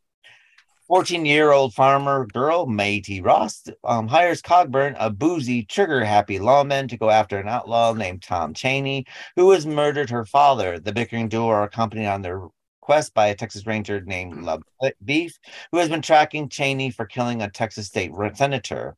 As the three embark on a dangerous adventure, they each have their, gr- their grit tested in various ways. Filming began in March 2010, and the film was officially released in the United States on December 22, 2010. After advanced screenings earlier that month, the film opened the 61st Berlin International Film Festival on February 10, 2011. It was well received by critics, but particularly praised to its acting, directing, story, musical score, and production values, with some deeming it superior to the earlier ad- adaptation. It was nominated for 10 Academy Awards, but won none. It was nominated for Best Picture, Best Director, Best Adapted Screenplay, Best Actor in a Leading Role for Bridges, Best Actor in Supporting Role for Steinfeld, Best Art Director, Best Cinematography, Best Costume Design, Best Sound Mixing, and Best Sound Editing. The film was released on Blu-ray and DVD on June 7th, 2011. Before we get started on our conversation, let's cut to the trailer of True Grit from 2010. Mr. Cogburn, in your four years as U.S. Marshal, how many men have you shot? Shot or killed? Let us restrict it to killed so that we may have a manageable figure.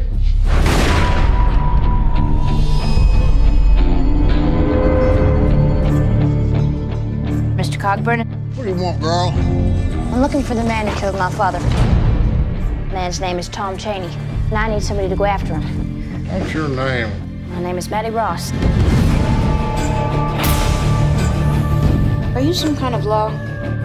I'm a Texas Ranger. I know Chaney. It is at least a two-man job taking him alive. Marshal Cogburn? Can we depart this afternoon? We. I'm going with you. Congratulations, you've graduated from marauder to wet nurse. He's being followed. What do we do, Marshal? You missed your shot, Cogburn. Best let this go. I thought you were going to say the sun was in your eyes. That is to say, your eye.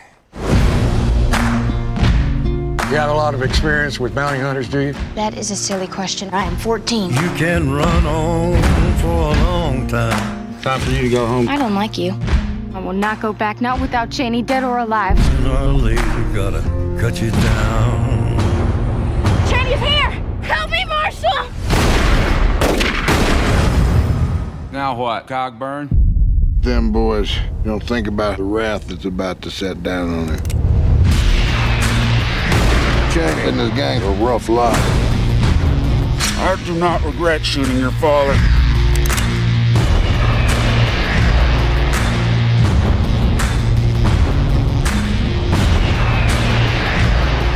I will kill this girl! Biggest mistake you ever made. Tell that God's gonna cut you down. Help me! I can do nothing for you, son.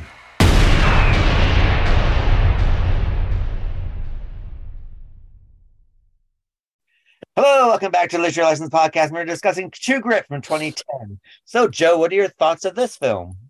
Uh, very much like uh, like David said when he was going through um, uh, and comparing the two movies uh, earlier. I think both of these are very very good movies. I was surprised because I, I had not seen either one of these. I was surprised at how good this one was as well.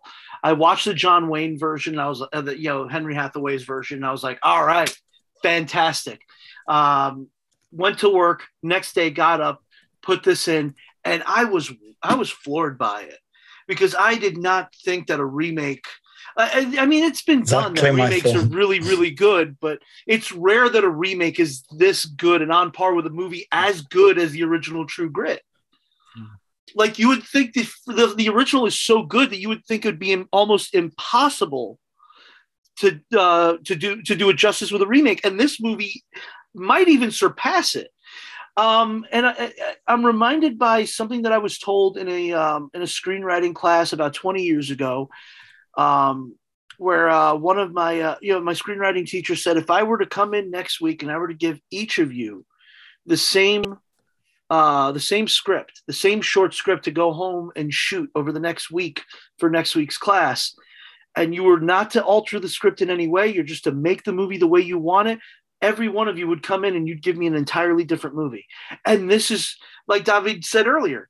You have a lot of moments where there is this, there, there are some changes, but you have a lot of Uh, moments yeah. where it's the same dialogue, the same, uh, you know, the same action set pieces, all that stuff, and it's a completely different movie with a with a tone that is completely all its own, and it really, really works.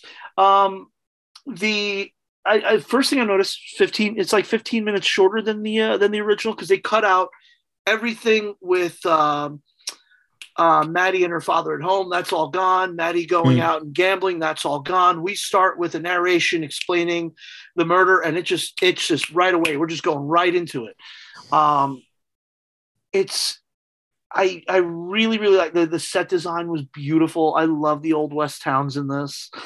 Um, the movie looks beautiful. The Coen brothers uh, did a fantastic job getting good performances out of people, which I, you know, getting a good performance out of Matt Damon and uh, uh, Jeff Bridges. Of, of course, they're fantastic actors. You're gonna, you know, you're gonna have no problem getting that. Uh, Hailee Steinfeld really surprised me. I could see why she was nominated for an Oscar. Um, I did not expect her to be. If anything, her character was played. I feel differently because I feel like, she, like, like we mentioned earlier, I feel like she had more poise. I feel like she had more authority in the way she spoke to people. Like with Mattie, you kind of felt the little girl aspect of it. Here, she physically looks more like a little girl, but as far as um, her portrayal, the way she stood up to Jeff Bridges, the way she stood up to Matt Damon, the way she stood up to uh, the guy she had to get the three hundred dollars from, she came off like yeah, she's she's in charge of the room every time she walks in. Where you didn't feel, I didn't feel that way with Kim Darby, and nothing against Kim Darby, you know, but I just felt like just Hailee Steinfeld made this role completely her own and blows Kim Darby out of the water.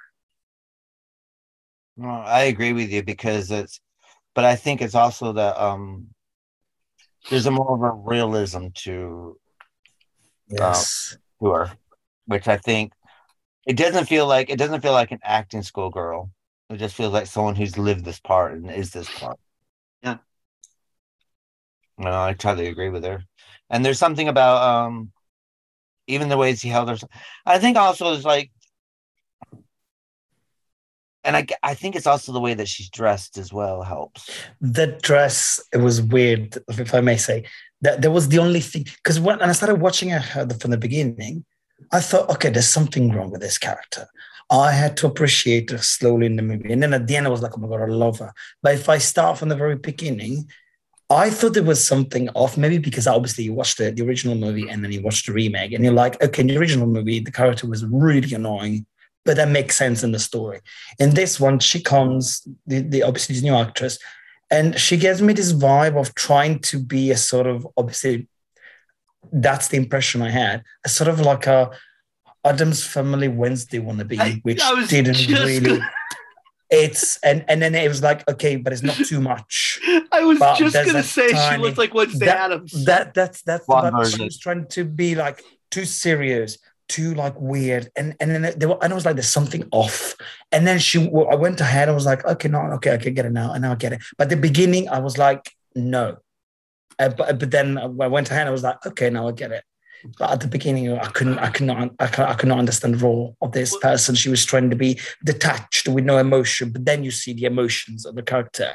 So I'm like, okay, you detached because you have some mental health issues, or maybe because um, I don't know, you're trying to be like detached because you have to think about the money because that's the character she does, or maybe because your father dies and you don't want to show emotion because you're weak. I was trying to figure it out. And then at the end, I mean, the more you go ahead, the more you see the emotions. Oh my God, when she goes crazy in both the roles, uh, in, in both the movies, when she get spanked by the guy, that she went like crazy. I was like, okay, so she's human. She can scream and cry, you know. But at the beginning, I could not understand that.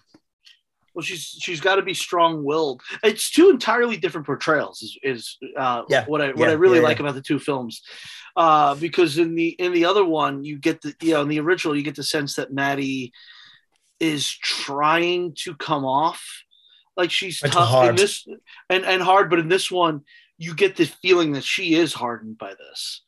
I, I mean, Yeah, yeah. in the But you don't get it. I didn't get it much at the beginning, but then the more it went ahead, the more I like, okay, it's fine. Get it. I think you get that. I think you get that in the hanging though. I think that kind of the character. So Kim Darby looks a bit shocked at the hanging, where she kind of takes it all in, like, okay. Do you know what I mean? It's like, Yes, like well, I mean, well, I mean, if you do them side, if you do them side by side, you know, the Kim Darby portrayal of this character, she gets the hanging, and she's like, there's like this startled look in her eye, like, oh my god, I've ju- I'm watching this. Where the Steinfeld, um, Mattie, you're looking at her, and she kind of sees it, and it's like, and do you know what I mean? Like she's used to this. This is the life that she's used to. So, and I think that's kind of so so so it's kind of so uh, that I guess that's the difference between the Kim Darby portrayal because it's almost like she's more wide eyed and this girl's kind of lived it sort of thing. Yeah. also, remember the father died, so so maybe she's a bit harder Well, because of that. but I think, but the thing is, is that um, we're talking about two farm girls. First of all, living living in the open at this time period. I mean, the thing is, there's no such thing as innocence anyway. You see a lot. Yeah. Of, you know, you're used to like killing your, you know, killing your crops. I mean, killing your cows and killing your, you know, things and people dying. Yeah. You, know, you, know, people. You know, you break a leg and you died at this time. You know Yeah, what I mean? Might, you might you might have had four or five brothers or sisters who already died. Because Yeah. back then they had ten kids. Because yeah, not all of you were going to make it to adulthood. Like, the idea is that she's more connected to the real things of life. Yeah, and I guess with Kim No, no, Darby's bubble. character, you know, I mean, in the Mattie character in both versions, we are led to believe that this is a strong woman who's, you know, that you know, and this is what's kind of bizarre because even though there are supposed to be brothers and sisters around, and they talk both of both movies talk about brothers and sisters.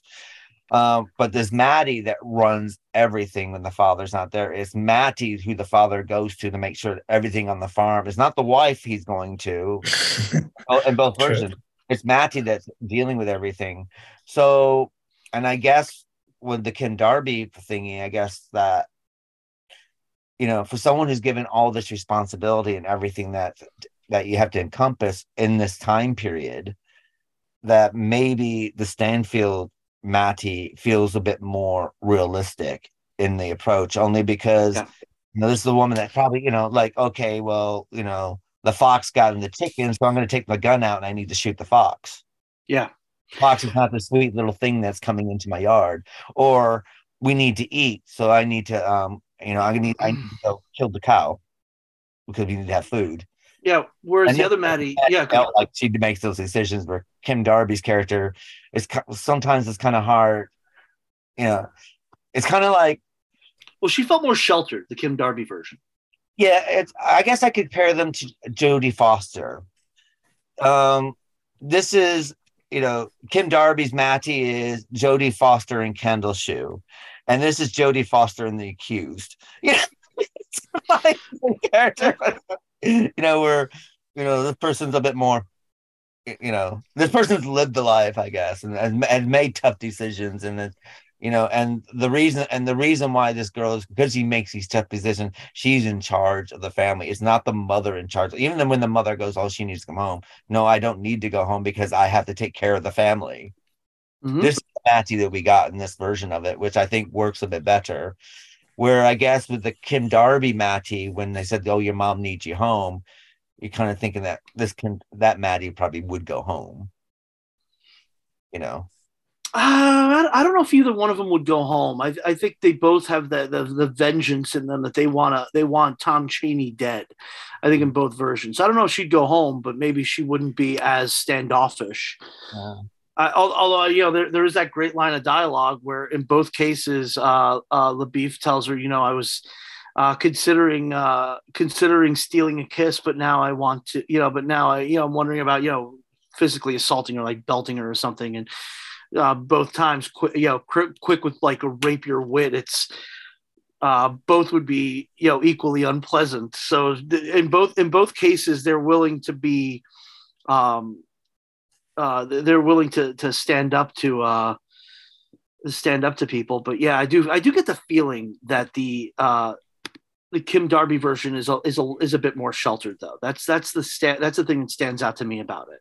I guess another thing I found thinking about it, which I didn't think about it when we were discussing the original film, is there's this weird flirtation going on between Glen Campbell's La Boeuf and Kim Darby's Mattie. Almost like it's almost like he wants to court her. And then I mean, and the age difference kind of brings us up that where I noticed in the remake, it's a different kind of thing. It's more about a battle of wills. It's not Yeah. about not there's not about sexual tension or because it's almost like because I mean, I mean Kim Darby, and maybe I'm mistaking it, but didn't he kind of like make an advance to her or something, and she tears, she puts it down, it's like no, Yeah, but yeah, in both cases, he says yeah he makes a comment about stealing a kiss in both versions of the movie. Um, the big difference in the scene where he's uh, you know he's spanking uh, where La Boeuf is spanking Mattie. It, I didn't catch it in the Jeff Bridges version if he said it, but in the John Wayne version, he definitely says you're enjoying yeah it seems like you're doing that out of enjoyment or you're enjoying it too much i didn't hear jeff bridges say anything of that nature no. so I think they they eliminated the, the you know the almost sexual connotation of it, even though at in that time period in the you know what is this 1870s? Yeah, she would have been married by that time. You were they were married by thirteen. Yeah, in the 18s, uh, I'm assuming this is the 1870s, right? Because I think there's references to the Civil War having happened. Yeah, So it's got to be post Civil War. Yeah, they back then because life expectancy was like 40 you know uh let, you know I, I looked it up the other day and the life expectancy in 1900 was like 47 years old yeah. so so uh you know you had to marry young to have kids Yeah. or the average life expectancy was 47 so i so yeah even though in that time period it would have probably there would have probably been some sexual tension between them Yeah. Where in, in modern audiences, for some reason, we have a difficult time accepting what that time. i mean.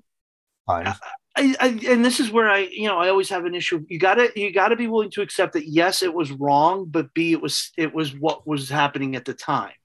Well, I mean, the question is, was it wrong in that time period? Because at that time period, when your life expectancy might have been forty, Yeah, Well, it's it's it's uh, history. At the end of the day, it's history. It's what happened. I mean, Well, this what- is no, a movie what- about the I'm saying- context. what I- what- what I'm historical. saying is, okay, nowadays, okay, we live longer, so we can wait longer to have children, and we can Yes. wait longer to get married and stuff like this. But you know, if the normal life expectancy is 40 at this time period, and basically, you can't really wait around until you're 20 to have kids because you're going to be dead before these kids even reach puberty if you're not careful. Mm. so it's kind of a so it's kind of a weird thing but yeah you know the thing is i mean you died you died from toothache in this day. You died from if you cut yourself you didn't have antibiotics in this day. Antibiotics didn't come around into 1900s so you know, you got strep throat, you died. If you got chickenpox, you died. If you got, you know, if you got very true. I just googled it. Uh, the, the U.S. white population expectancy in 1870 was 46.4 years. Oh, wow. That's the average. That means obviously people would die even earlier. Yeah, there would be people who would. You know, so, so uh, you know that that guy she's haggling with is 37. like guy she's haggling with about the three hundred dollars. He's thirty seven in that in that. Okay, year. And these days we think that that's young, and maybe at the time it'd be like, oh my god, such an old person. Well, yeah, they, they, were old because you get to remember. Well, I mean, this is before sunscreen and taking care of your skin, so everyone looked a bit. I mean, I guess. I mean, I guess. But the thing is, you can take this today. If you look at people in the '70s and you look at '70 actors, yeah, and you think, God, they look so old. But most of them are younger than what you are now. Mm-hmm I mean, it's like Yeah. you look like they look so old, and they weren't. I was talking to someone at work about that because um, uh, I just turned 42, and uh, this this uh, you know this young woman at work was like, "You don't look 42." I'm like, "That's because you and I grew up in a you know you, it's because we grew up in a time period where we associate 42 with what people looked like at 42 in like 19 you know 1970 or 1980 Maybe, yeah. versus what people look like at 42 now." But you know there's been so many advances in in medicine and uh, you know healthcare taking care of being able to take care of yourself knowing what you're putting in your body all that stuff and you're going to look younger for it. Even manual labor is totally different nowadays, yeah. Oh yeah. and our and our stress levels are but yeah i you know life expectancy in 1870 was apparently four- 46 years old. So yeah it, it makes sense that at that time you're going to get married younger you're going to have children younger because the whole purpose Yeah. is to get to to nurture them to the age where they can have children themselves and carry on your name Well, I mean, if you have, I think today, I think we live, I think 86 is their average age now. i think for i think it's uh i think it's like 75 in the us or 76 70, so, so you take 76, you got 76 years to live your life. Now take 30 years out of that. Now you got 46 years to live Yeah. your life. All of it. So, yeah. and you kind of would stop, you probably would kind of speed up the processes of where you need to be at each age than you would today, sort of thing, where you can take your time a little bit.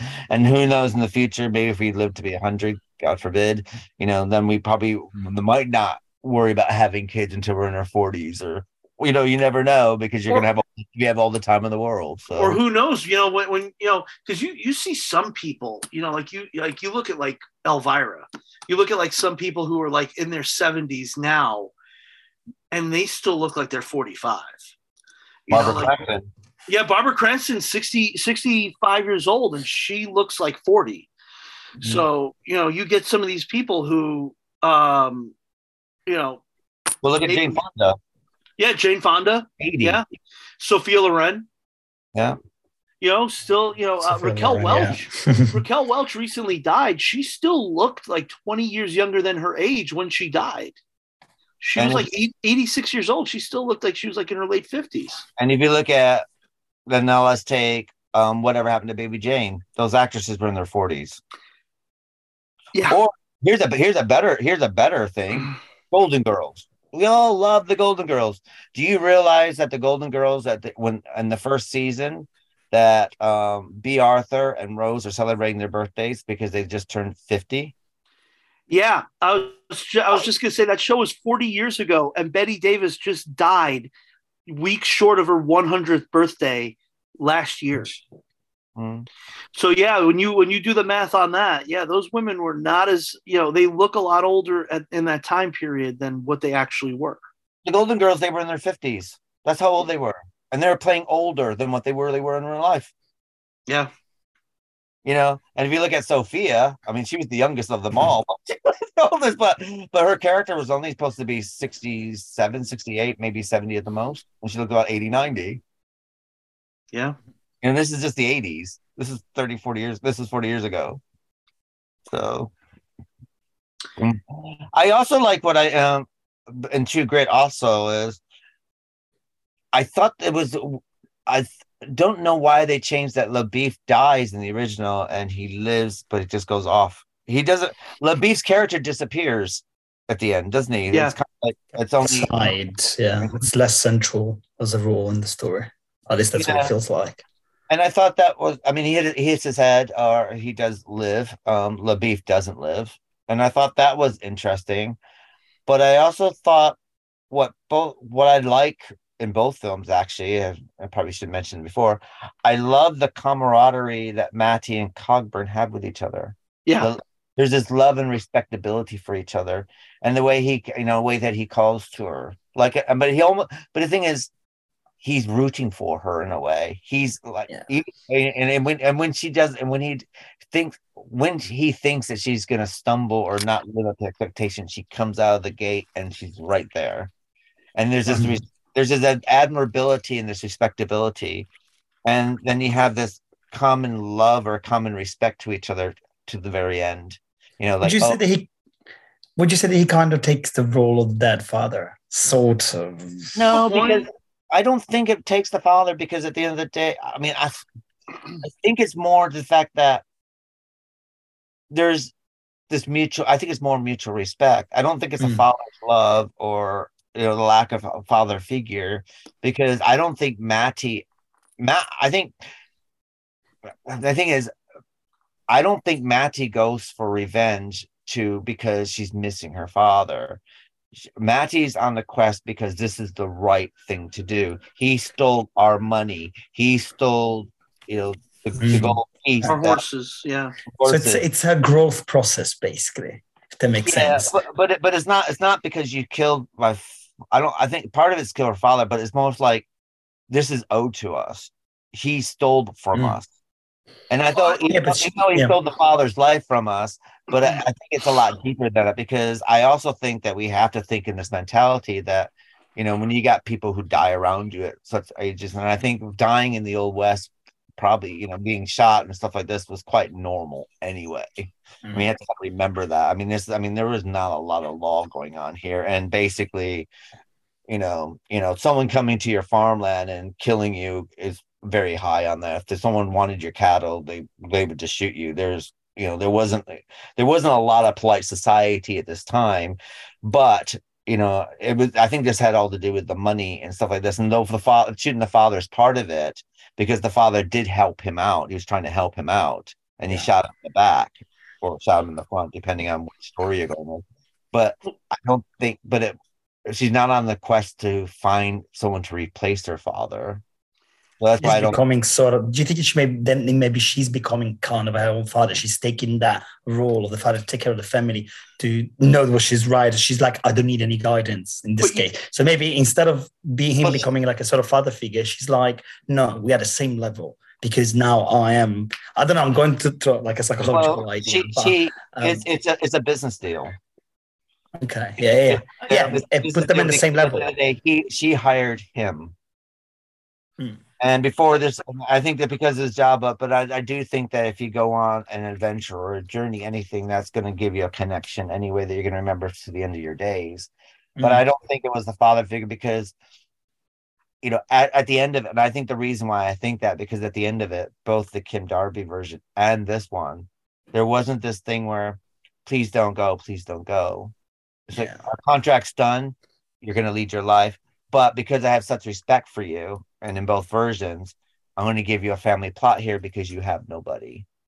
Because forever, forever you are part of me because of this thing that we've been on, and that's what I kind of got from from both versions. in the in the second version i got more of a sense because there's a line of dialogue where she uh, where uh, in the remake she says something about her mother being stricken with grief. So i do get a sense that there was also maybe a little bit of i have to avenge my father's death for the sake of my mother who is now completely like a useless Destroyed. husk. Yeah she's completely she's completely destroyed by all this. So i get I, I get that sense too. It's not just about stealing the cattle and everything. I think it's also that's also part of it. Her her family is just completely destroyed now her mother like i get the sense in the second one that her mother can't function Yeah, but another Mm. thing, I don't know how much the mother, can, the a female can function on their own anyway, and the money's very, very important. That's true too. Because the horses and the ponies and stuff like this and all that sort of stuff may seem a little frivolous and we don't quite understand. But if this is your livelihood and this is going to put bread on your table, it's very, very important. And money is very, very, very hard to come by those times as well. So there's that as well. So I think, I think it is embroiled, but I don't, um, but I don't think that at any time that Mattie is looking for a father figure or has Yeah. a father respectability because her father was a senator and Rooster and another reason is Rooster Cogburn is a very hardened man by what he does and has a different moral code than her father. And so and her father being a senator would have a totally different mm. kind of code. And so for her to replace Cogburn with her father would be kind of a it's kind of two people on a different ends of the pole of the, the spectrum sort of thing. Yeah. But I do think but I do think that there as his grit is being tested and her grit's being tested, there's this mutual respect because the Yeah, the- the yeah, day, yeah, the way that they were both after the same goal and and at the end of the day their goals kind of align you know. to a point she wanted to make sure that there's also the, the the line of dialogue in both films where you know La Boeuf and, and and Rooster in both films say what does it matter to you if he's hung in Texas and she is very prideful about no I that's and it, it's This kind of the, idea. that senator led an important life. My father was a small you know small farmer and I want his i want to know that this man died for what he did to my father. Like i want that that like importance paid to you know that you know i want my father i want my father's death to be important. I don't want it to be in vain. That senator it doesn't matter to his family because they are set.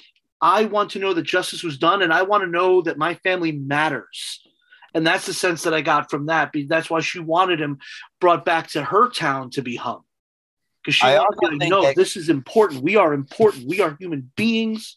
I think that was part of it too. Sorry, go ahead, Keith. I also think it also has the fact that I think why Coog, um, um, Rooster aligns with her anyway, because there seems to be this thing about Texas. Because you know, I mean, he says in both versions, I've never met a Texan who hasn't said that they didn't they didn't stop themselves from um from drought from drinking out of a horse's hoof print. And that was kind of thing. And the thing about there's this virtuoso about the Texas Ranger, the Texas person, and, and Rooster Cogburn's like doesn't want any of that sort of thing. And there's this all po- constant pull. So obviously there's this idealistic about Texas, and then and and you know taking the outlaw and sending him to Texas for whatever may happen there is kind of not respected by Rooster anyway. Rooster's like, no, it needs to happen here anyway. Because for some reason there's this he has this thing about Texans and their grandioso beings and every there's a uh, or whatever. So there seems to be a little bit of that going on as well. So that might help align them both. Because he's because La Boeuf is um Rooster's always going after La Boeuf about his Texasness or Yeah. all that stuff. So but um but I also I also like the ending in this as well, where it shows her as an older woman because then again, you know, in the original she doesn't lose her arm. In the book and in this version, she does lose her arm. Mm, it's more realistic. After I mean that period, getting bitten by a snake, like a rattlesnake, And, kind and of like okay, she's- I guess also the broken arm situation, the point that you have to travel so far for help that probably by the time you got help, this is probably what would happen. This is normal. yeah, yeah. If your local, doc, you know, if your local doctor is eight miles away, you're you know ten miles away, you're looking probably at a day and a half travel to get to that doctor. There's uh, there's also the way that the that the the epilogue to this film was shot with uh, the very the very long uh, uh, landscape shot of uh, the cemetery with. I got a sense that it was like Herbert Wise is The Woman in Black in some places. Like I wonder, like I actually wondered if the if uh, the Coen brothers actually wanted to pay tribute to to it because that's the sense that I got. Is some of the long shots. If you guys have seen that, the '89 version of The Woman in Black, some of the long Mm. shots there kind of reminded me of that. Uh, the second thing, you know, it, it hit me yesterday when I was watching this. In what universe was that version of Rooster Cogburn going to live another 25 years? Oh well, yeah. There was no way in hell he was going to live another 25 years. I mean, I would lo- I'm almost interested in reading the book and find out what his age is supposed to be in real in, in the book. And maybe in the book, maybe he does live past 25, but because of the John Wayne version and the Jeff Bridges version, which is kind of old and craggly at the same time, that I'm kind of under the impression that he's 50 or 60 maybe or around that right i mean probably 40 47 i guess if that's life Plus all that, but, even plus all the alcohol in the blood. I mean, Even she if was you could- drink, he was drinking crazy. even if you compare the two performances, John Wayne literally died two three years after after after uh, the '69 version of uh, of True Grit. Jeff Bridges, thankfully, 15 years later, is still with us, but it's just the portrayal of them. Like I could see the John Wayne version living another 10 years, 15 years, 20 years. The version of Jeff Bridges just feels so much more broken down. yeah Like I can't imagine that. I can't imagine that Rooster Cogburn living another 25 years. I just can't see it. I can't You fathom would, it. you would have you would have like happily switched the actors from one to another just to make it more.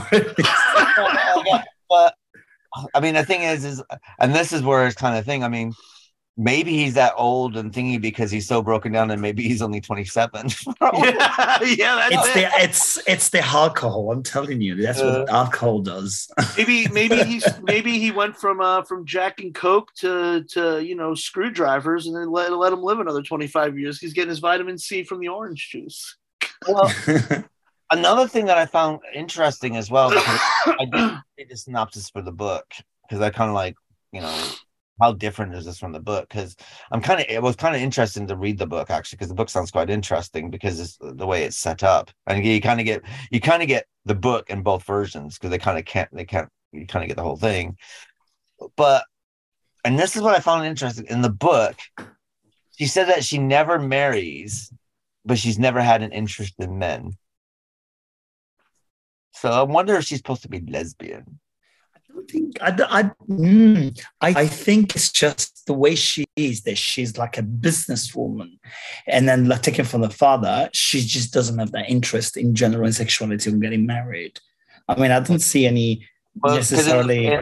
Because in the book, in the, in the book, it says uh, in the beginning passages, because I found like the, the opening paragraph, she go, you know, she's she's reflecting on the time, and she says in the book, she goes, "I never had an interest in marriage or an interest in men, which has caused Oh, me, which has caused me to be an outcast among my fellow peers."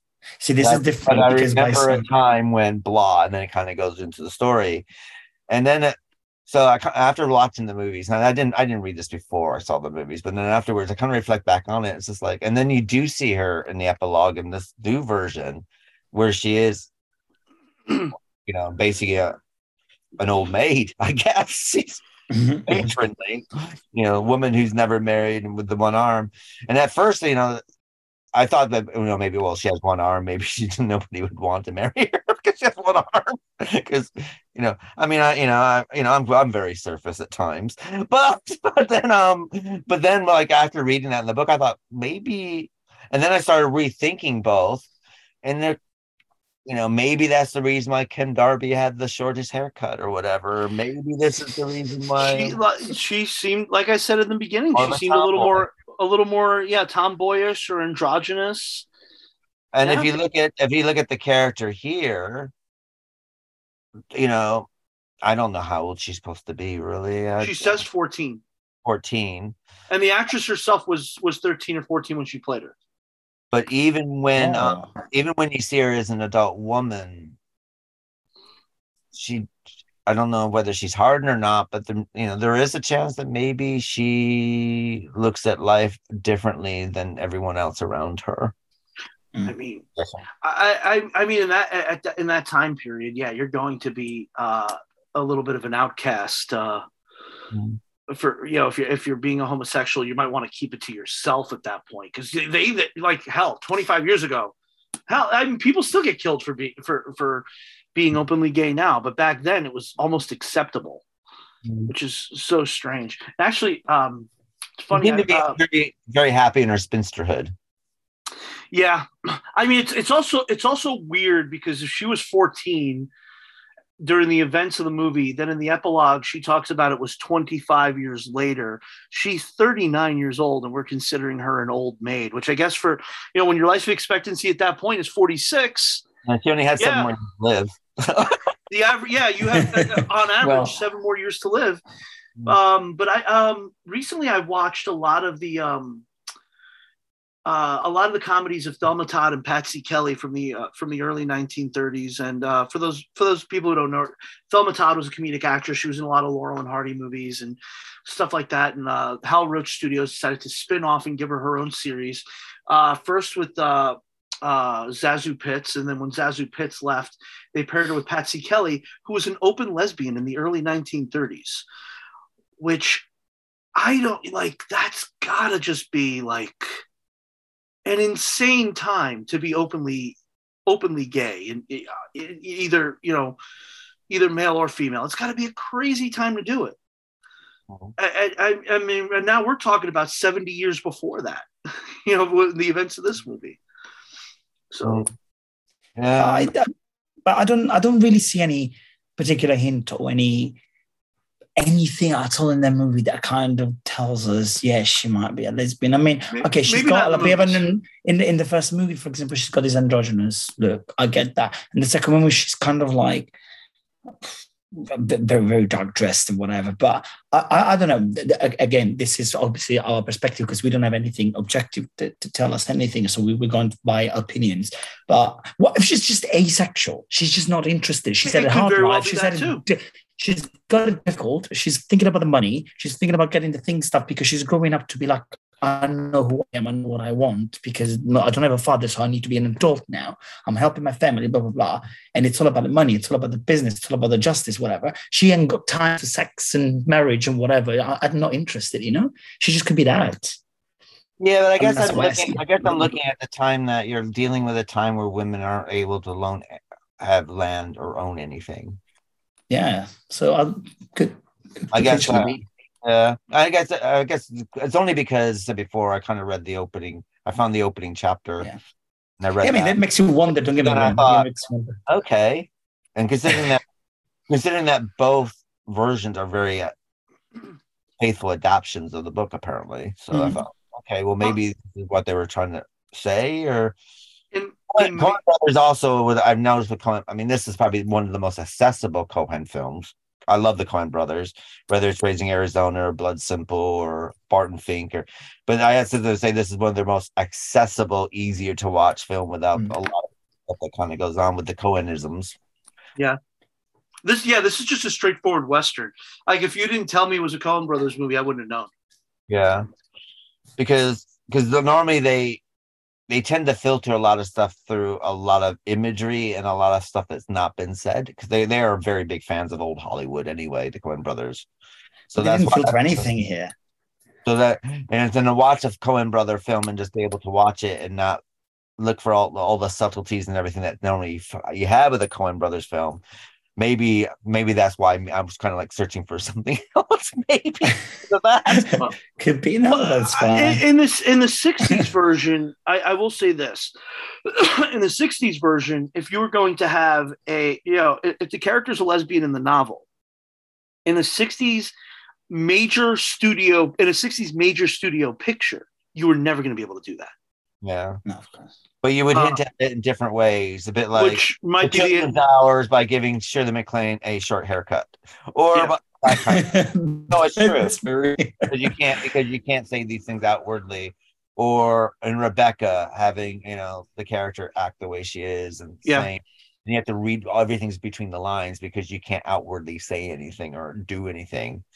So and that's why I was thinking, well, maybe that's and because both are really good adaptations of the film of the book, because you know that the book was bought because John Wayne loved the book and because of the book was well received, and it's because they're one of the best books to read. I haven't read it, and because of the source material, you know, if that's the case, then you know, let's see what we can get. Let's see how we can filter everything in the book in this way, but at the same time, so if you're a fan of the book, it's kind of still there. So if you look at a lot of adaptations at this time, they don't cut a lot of stuff out, but they found ways to cleverly filter it through.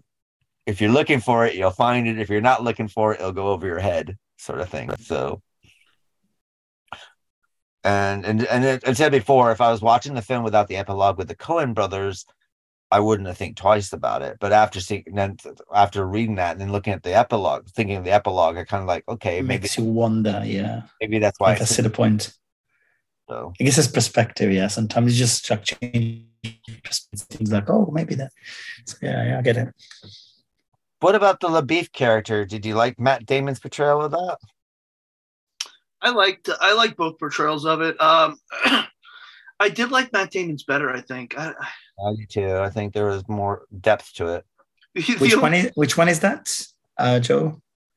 uh, the La Boeuf character, uh, uh, uh, Matt Damon versus uh, Glen Campbell. I guess uh, I, I, I liked uh, I liked Damon better. I think. I think I think performance wise, I think I like most of the performances better in the in the new one, except for I think Dennis Hopper was way better in the original than his counterpart is here, and Barry Pepper just does a Robert Duvall uh, impression. Like the whole time I was watching him, I was just like, he's just he's just mimicking Robert Duvall.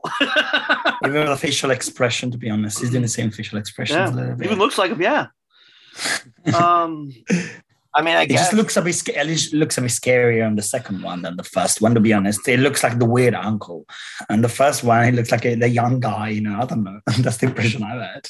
Well, I guess also when you look at um the, the Dennis Hopper counterpart in this, I mean, it is the one of the Weasley brothers in Harry Potter. So oh, is I've never seen the Harry Potter movie. Really? yeah, Yeah. He's- I he's the Didn't boy- realize. Ron Weasley's twin brother, twin brother. Oh, okay, okay, okay. Oh yeah, okay. I can see the face. So maybe I didn't maybe, realize. but, It's but the that- mus- it's this it's this old mustaches that makes it look a bit scary. I think. then I, but I'm also thinking, like if you look at Dennis Hopper from his career, he's had quite a lot of backup till he got to that role in True Grit. Mhm. This actor, this is, I think, is his only acting role outside of Harry Potter at this time. So, and, I- and, and all the Harry Potter kids, they found they were just normal people. Normal. I think in the the the case of Dennis Hopper in in True Grit, that scene felt real. yeah, You know, um, because like like you said, this is the that that that time period between the classically trained actors and the new method actors. So you have you know in in in most cases you have these older actors in the rest of the movie doing what was you know the classically trained thing and then you get to Dennis Hopper who is straight psychotic at times method acting so he that that scene just felt like no, it felt like nothing else in that movie up until that point Mhm. yeah. I don't I mean I don't really know where Barry Pepper comes from. What's he known for? uh hang on i'll look it up real quick because uh i didn't really Private know Ryan, The Green Mile, Snitch. are you looking him up right now yeah Yeah, Maze Runner. uh, he was in a film called Crawl, which was nominated for three C awards. Yeah, I'm just not that familiar with him. I'm kind of look at him, and he, I mean, if you, I guess, comparing him to Robert Duvall, I mean, you're kind of looking at a a different kind of actor, maybe. Well i mean you're we're comparing uh, let to be fair we're comparing him to one of the greatest actors to ever live so there's there's a little yeah, I guess like you know, I guess looking at his thing, you know, you know, I think the hardest film he did was kind of a kind of a World War II soldier kind of character, maybe. What's Um, apparently he, he won. Uh, he- wait, hold on. He's been nominated for three Screen Actors Guild Awards and a Golden Globe Award in 2011 for his role as Robert F. Kennedy in the miniseries The Kennedys. Pepper won an Emmy Award for uh, best for outstanding lead actor in a miniseries or movie. So he, uh, so apparently, a year after this, he went on to play Robert F. Kennedy and uh, apparently did a very good job with it. Um, I've seen a few movies with him in it, but I don't remember him in them yeah, to be I, just watched Creed 3 and I I see he's in Creed 3 and I do not remember him in Creed 3. And I just watched that like 2 months ago. maybe that's the wonder of him. Maybe he's really good because he's able to camouflage himself in, that- so you don't know it's him. Bit like Cate Blanchett, like Cate Blanchett, you never know it's Cate Blanchett. You see the credits, like, oh my god, it's Cate Blanchett. maybe he's like that. He was in that Lone Ranger movie that nobody saw. I don't. Yeah, I don't. What? Hopefully, he wasn't playing Tonto because although I no, it was Johnny Depp. Johnny Depp was Tonto. Uh, Which is, probably, was- which is quite lucky it hasn't been canceled because of that. If that was made like that today. He was Fuller. I, I, you know, no, I nobody saw that version of Lone Ranger, so you know, it doesn't really. I got I, maybe I have to see it just to see if it's really a train wreck. And actually, uh, we, we were talking about Johnny Depp earlier today uh, uh, when I when I first got up before I got on the podcast, because uh, Johnny Depp, um, Jonathan Majors, and Justin Roiland, who all were you know quote unquote canceled, all were uh, found not guilty of the crimes they supposedly committed. So now I, I, I kind of wondered out loud while uh, while talking to my roommate Sean this morning. Uh, we are like, so what happens now? Now that we've destroyed these men's careers and you know said that they were horrible, abusive people, and in a court of law they've all been found not guilty. What do we do now? What about Kevin Spacey? Has he been found not guilty? Kevin Spacey's. Um, uh, That's going uh, through at the moment. At one point, it was being it was being filmed for a while. We were getting day to day. Kind of, I don't know what happened at the end. The There. people who accuse him have a tendency to die. like, it's weird. Die. I mean, I don't.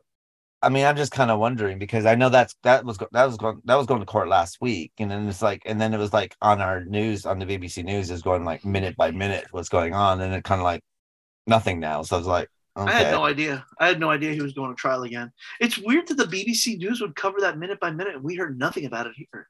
I think it's because most of the allegations and stuff like that are from England. Ah, okay. So it's a bigger deal over there because it's local over there. Okay. Yeah, because basically all this stuff didn't happen in Hollywood. It tended to happen when he was um when he was the artistic director for the, the old Vic Theater here. Ah, okay. Well, I mean, I know stuff happened while he was in Hollywood too, but yeah, okay. Yeah, well, there's the one with Anthony Rapp, wasn't it? The, you know, the kid from Adventures in Babysitting and Mhm. later Rent. And then basically he was at a party when he was 14 or something. But so I kind of wondered what was he doing at a this adult gay party at the age of 14, which is kind of questionable. Not saying that that deserves anything that if anything happened that he deserved it, but it does make me wonder like who dropped him who dropped a 14 I'm, but I mean, was it was it that kind of was it that kind of party though? I don't like. I don't know. apparently it was apparently because you know when when he when he read his story he said that there's a lot of people off with each other and it was all men and uh, te- uh kevin spacey touched him inappropriately but if that's the case if this is that kind of party i not saying that he deserved to be touched or if he didn't want to be touched that should never happen but if that's the kind of party it was how did a 14 year old get dropped off at a party you know what I mean? It's like that that just makes it skeevier because now, yeah, they invited a 14 year old to the party,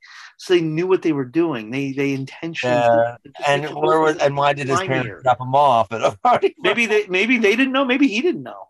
They might I not have known that there was that kind of party.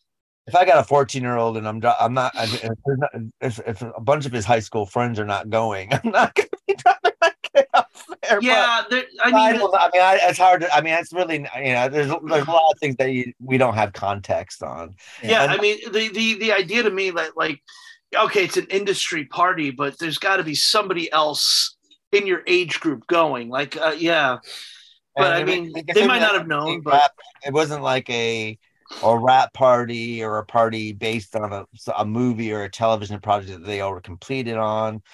That's why I'm kind of thinking hmm, this the whole thing. The whole thing just smells very very cagey. Whether whether it's true or not, it just seems very very cagey. You know, it's just like eh. for whatever reasons, all of it just not. Eh. You know, if they invited the 14 year old, why was he invited? If it, yeah, invited, Why would you invite 14 crash it? Wow, how was he That's- crash it? You know, that's just- the part that sticks in my craw because if it was that kind of party, a 14 year old should never have been invited in the first place. Maybe If, I, if I'm gonna if I'm gonna if I'm gonna have a party where we're all just gonna get drunk and everyone's gonna like hook up with each other, I'm not inviting teenagers. You know, I'm inviting people in you know the right age group.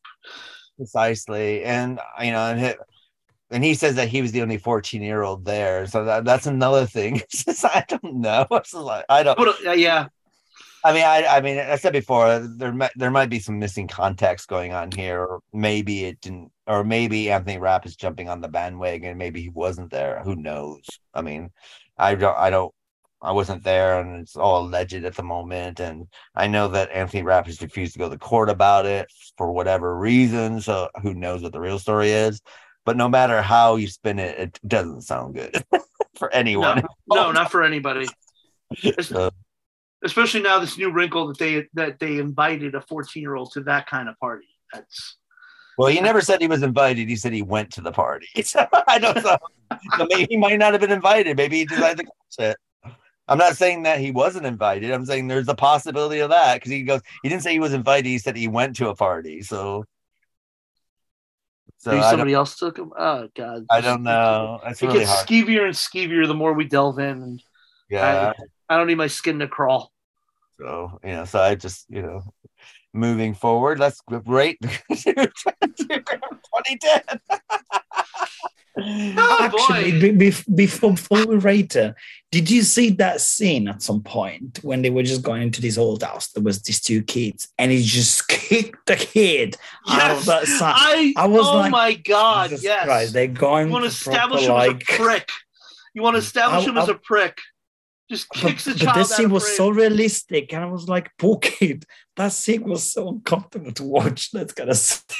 and that scene, and then the scene when Mattie in the story, the girl got like spanked by the guy in both the movies. The second one was even probably worse. I think they were just very uncomfortable to watch. It was like, Jesus Christ, okay, that's a bit too much. You know, the thing is, though, um, from watching westerns and stuff like this, and I know westerns are not. It's the rough life back in the days, I guess. But, but whenever I watch a western, and I don't see very many, even even when I look at the spaghetti westerns, which I tend I tend to watch more than normal westerns. Was there a respect for human life back then? No. Not the, not the way these No, because there never seems to be. There never seems to be these grieving things going on. It's like someone gets killed, they'll and they'll have a shootout in the middle of the town. The person get you know- Everybody's watching, and everybody's they're- watching. well, everyone's this- watching, and high noon is like you know you have that, and you know they bury the person, and people just tend to get on with their lives, and the grieving doesn't ever seem to be that long. It just seems like they bury them, okay, back to work.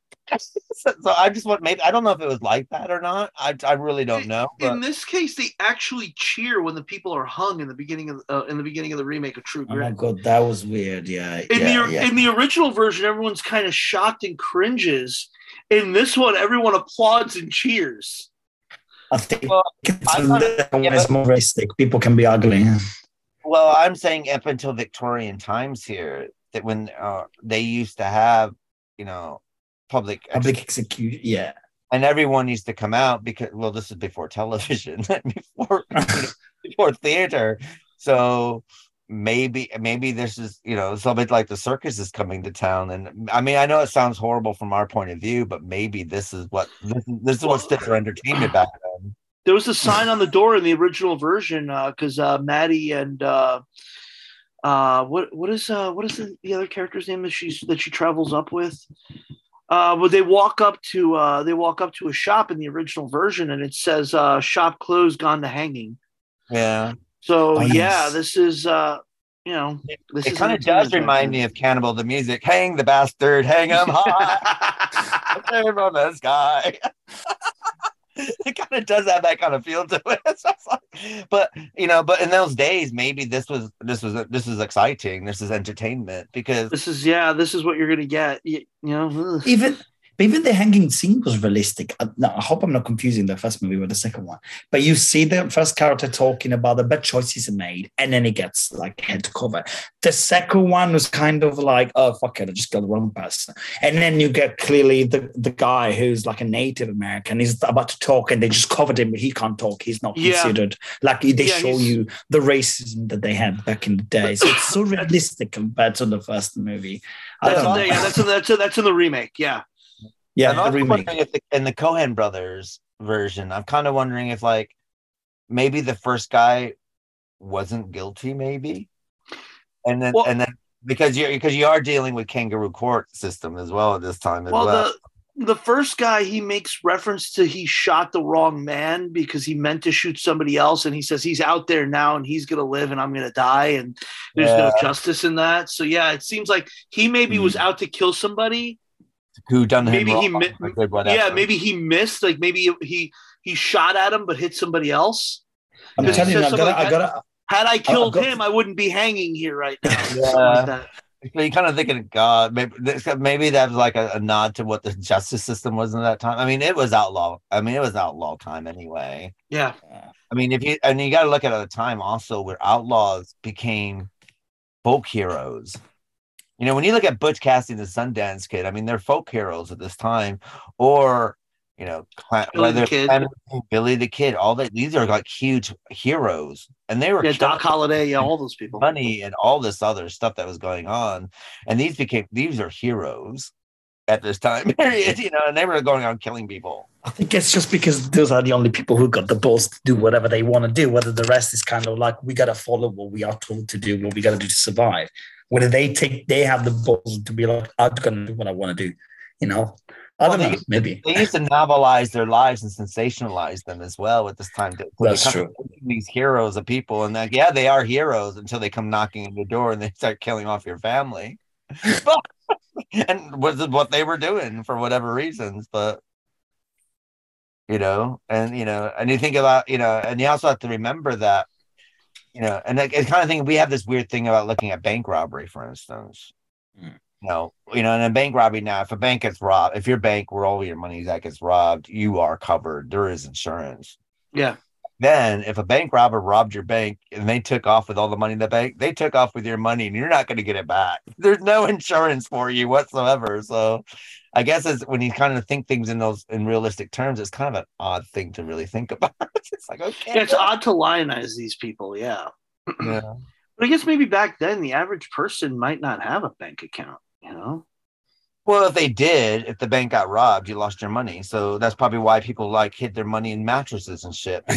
Because they were then putting in the bank because you got just as much. I promise you, there are still people to this day who hide the money under the mattress. Oh, And yeah, there definitely people. are. Because but- who's but gonna they do- trust but they do banks? But they do. Well, it's not that they don't trust banks. They do it because they're afraid to get of interest rates and how much the government thinks they're making. So it's a bit different. So Yeah, yeah. Obviously, there's a different reasons, but yeah. yeah. So I mean, but you know, so you kind of look at that, and, it, and we think of the simple fact that while you're on your little homestead at any time, someone can come up and shoot you. Mm-hmm. Oh, yeah. You know, and something happens. Let's sit there and say you fall off your horse. You know, What's might- your carriage? Well, you know, if I'm just saying, if you fall off your horse and let's say you hit your head and got a concussion, it's going to take a doctor two or three days to get to you. So you might as well just say, okay, you're dead.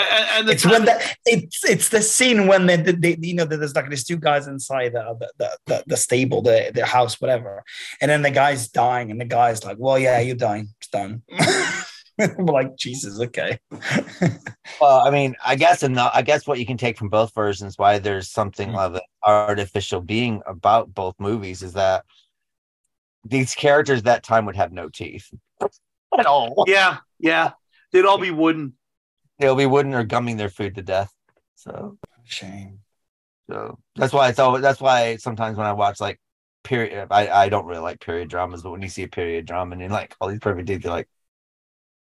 And you know, you know, and the thing is, and you know, everyone smelled. No one had deodorant this day, and you're out in that hot, dusty sun. You know that, and you had a bath once a month. it can't have been pleasant. E- even even lately, watching movies from the 30s, I'd hear about people having a ba- oh a bath. What do- what do you why why what do you mean I got to take a bath? It's not Saturday. I'm like oh my god, yeah. People used to bathe once a week back then. Even as recently as the 1930s, people used to bathe once a week. And what they used for sweat was talcum powder and rose petals. Yeah. wait wait wait wait wait in italy when you're young you i mean my, my mother used talcum powder i still carry talcum powder with me when i sweat i use it sometimes Yeah, it's but you normal don't- in italy I don't- But you don't, but you don't use it as a form of deodorant. Oh no no no no! It's more for the sweat. Yeah, no no no no, no as a form of deodorant. No, but it's actually it's got a nice scent. But it's no, not as a deodorant. a nice scent, but let no, okay, now let's let's give you just talcum powder and let's put you on a hot, hot field and let's have you. It's know, useless. Yeah, I agree. You're right. Let's see, let's see how long you start smelling of talcum powder after like an hour out in the hot day sun. Very true. Very true. well, I guess let's rate. Um,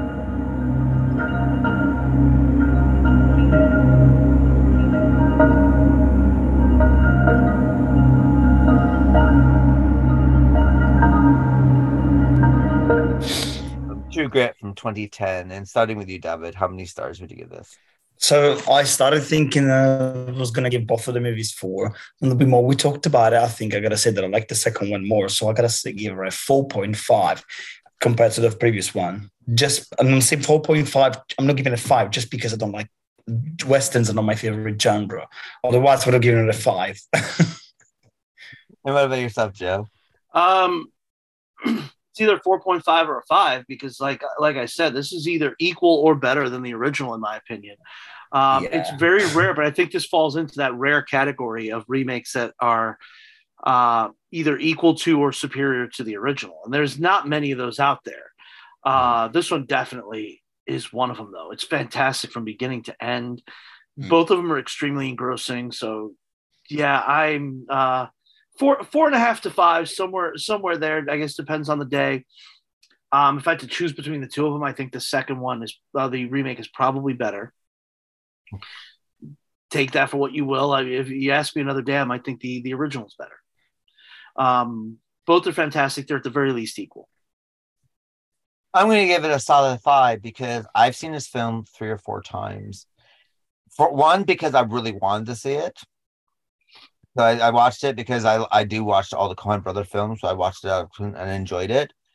And the other times, outside of watching it for this show, I every time it came on TV, I tend to watch it and I'm totally enthralled by it. Yeah, I just can't stop watching it, and it kept.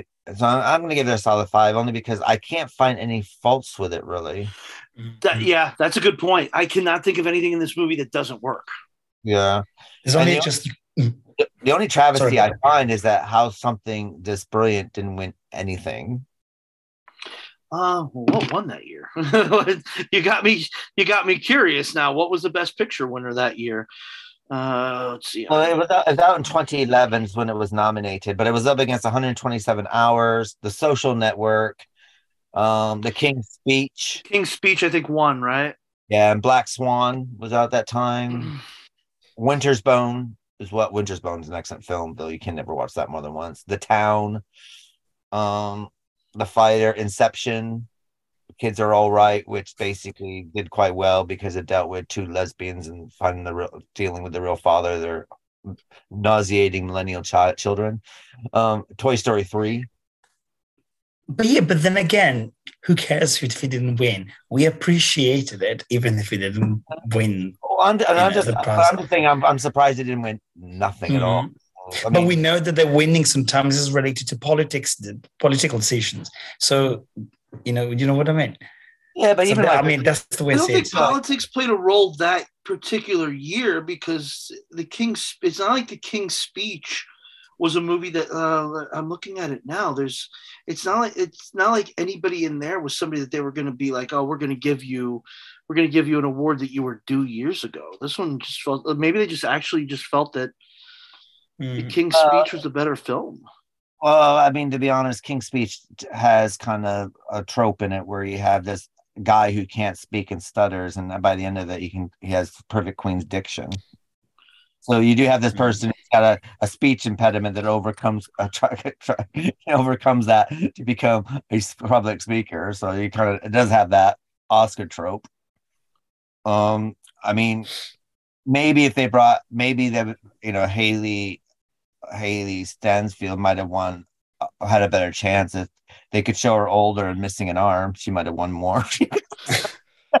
Of bringing in another actress to play that part, maybe.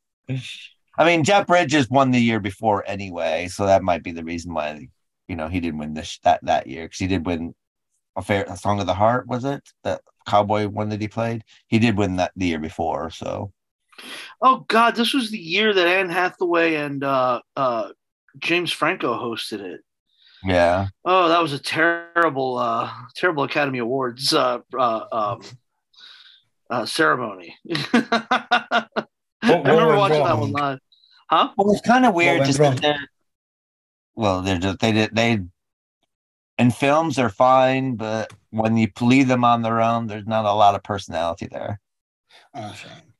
Yeah, it was just not an entertaining show. I remember that's that's one. Yeah, I remember I watched that one live. It was not good. But I mean, it was kind of odd to have James Franco hosting anyway, considering he was up for an Oscar himself. So it's kind of odd. It's kind of I always find it odd when you have someone who's up for an Oscar hosting the Oscars. It just seems weird because it's kind of like you know, it's a bit like you know, if you're gonna watch a horse race, and you rather if the person who's going to be hosting the horse race, you rather not him being being the jockey on the horse, you know, yeah. sort of thing. So.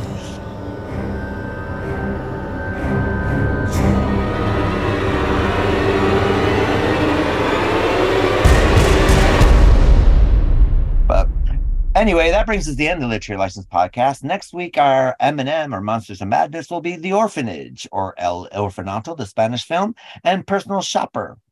Uh, of course, we'll be continuing our books, our end of our America Goes Dark with the end of our season with Flowers in the Attic by V.C. Andrews in the 1980s film based on the same name. So we'll get this deal with incest and children locked in the attic and children mm-hmm. being fed poison sugar cookies. Nothing's better than that. And Louise Fletcher all the and of course, Batman continues. We're seeing our Batman, and of course, our last make a remake of the season will be the Last Man, St- the Last Man Alone, Last Man, Last Man on Earth, Last Man on Earth, starring Vincent Price from the '60s, and the remake I Am Legend, starring Will Smith. So it's good night for myself, and good night, David. Good night, everyone. Good night, Joe. Good night, everyone. See you next week for the orphanage and.